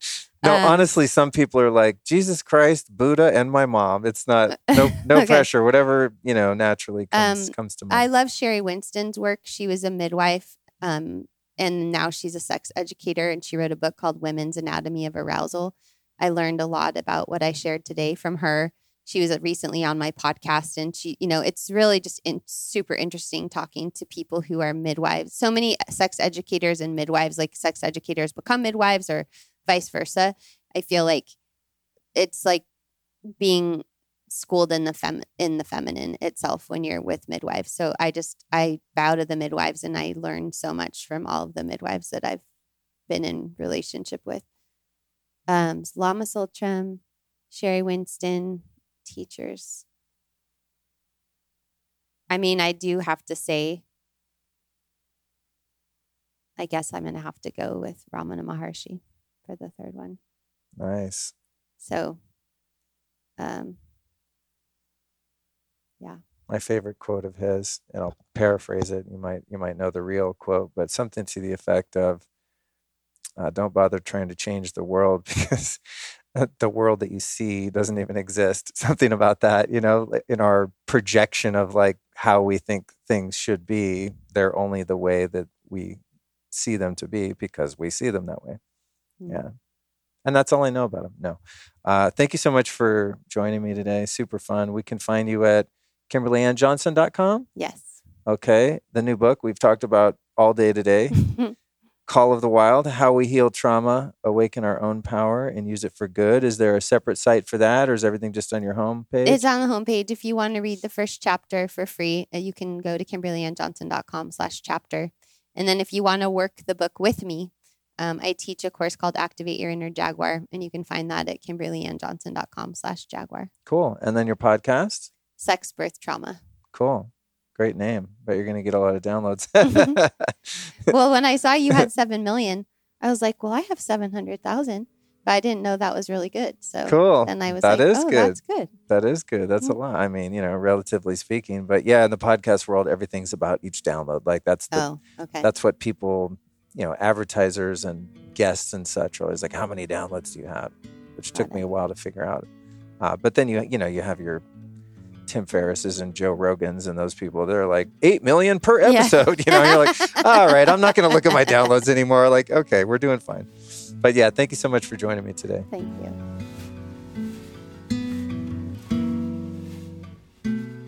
Well, I don't know about you, but at the end of this recording, I was imagining that little mind blown emoji, you know, the one where the top of his head is blowing off. Uh, this was a very expansive conversation for me and one from which I learned a lot. I mean, I always learn a lot having these chats with folks, but uh, Kimberly really opened my mind and my heart to some new concepts, and uh, it was powerful. So I can only hope that it was for you.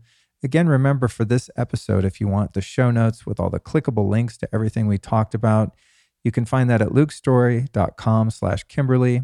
We're finally getting back in the groove with some in-person events and speaking appearances for which I'm extremely grateful and excited. We've got one this Saturday, August 14th, 2021. It's called Modern Nirvana, where Allison Charles and I will be doing a presentation on conscious relationships. It's here in Austin, Texas, and also features Deepak Chopra, Kat Graham, and Dave Asprey. Then we've got Meet Delic this fall, August 6th and 7th in Las Vegas with Duncan Trussell, Dr. Chris Ryan, Aubrey Marcus, Jason Silva, Allison Charles, and a host of other experts in the emerging third wave of psychedelics and plant medicines. That's Meet Delic, November 6th and 7th. To get tickets to both of those events and to actually keep up on any events that might pop in in between, you can find them and tickets at lukestory.com slash events.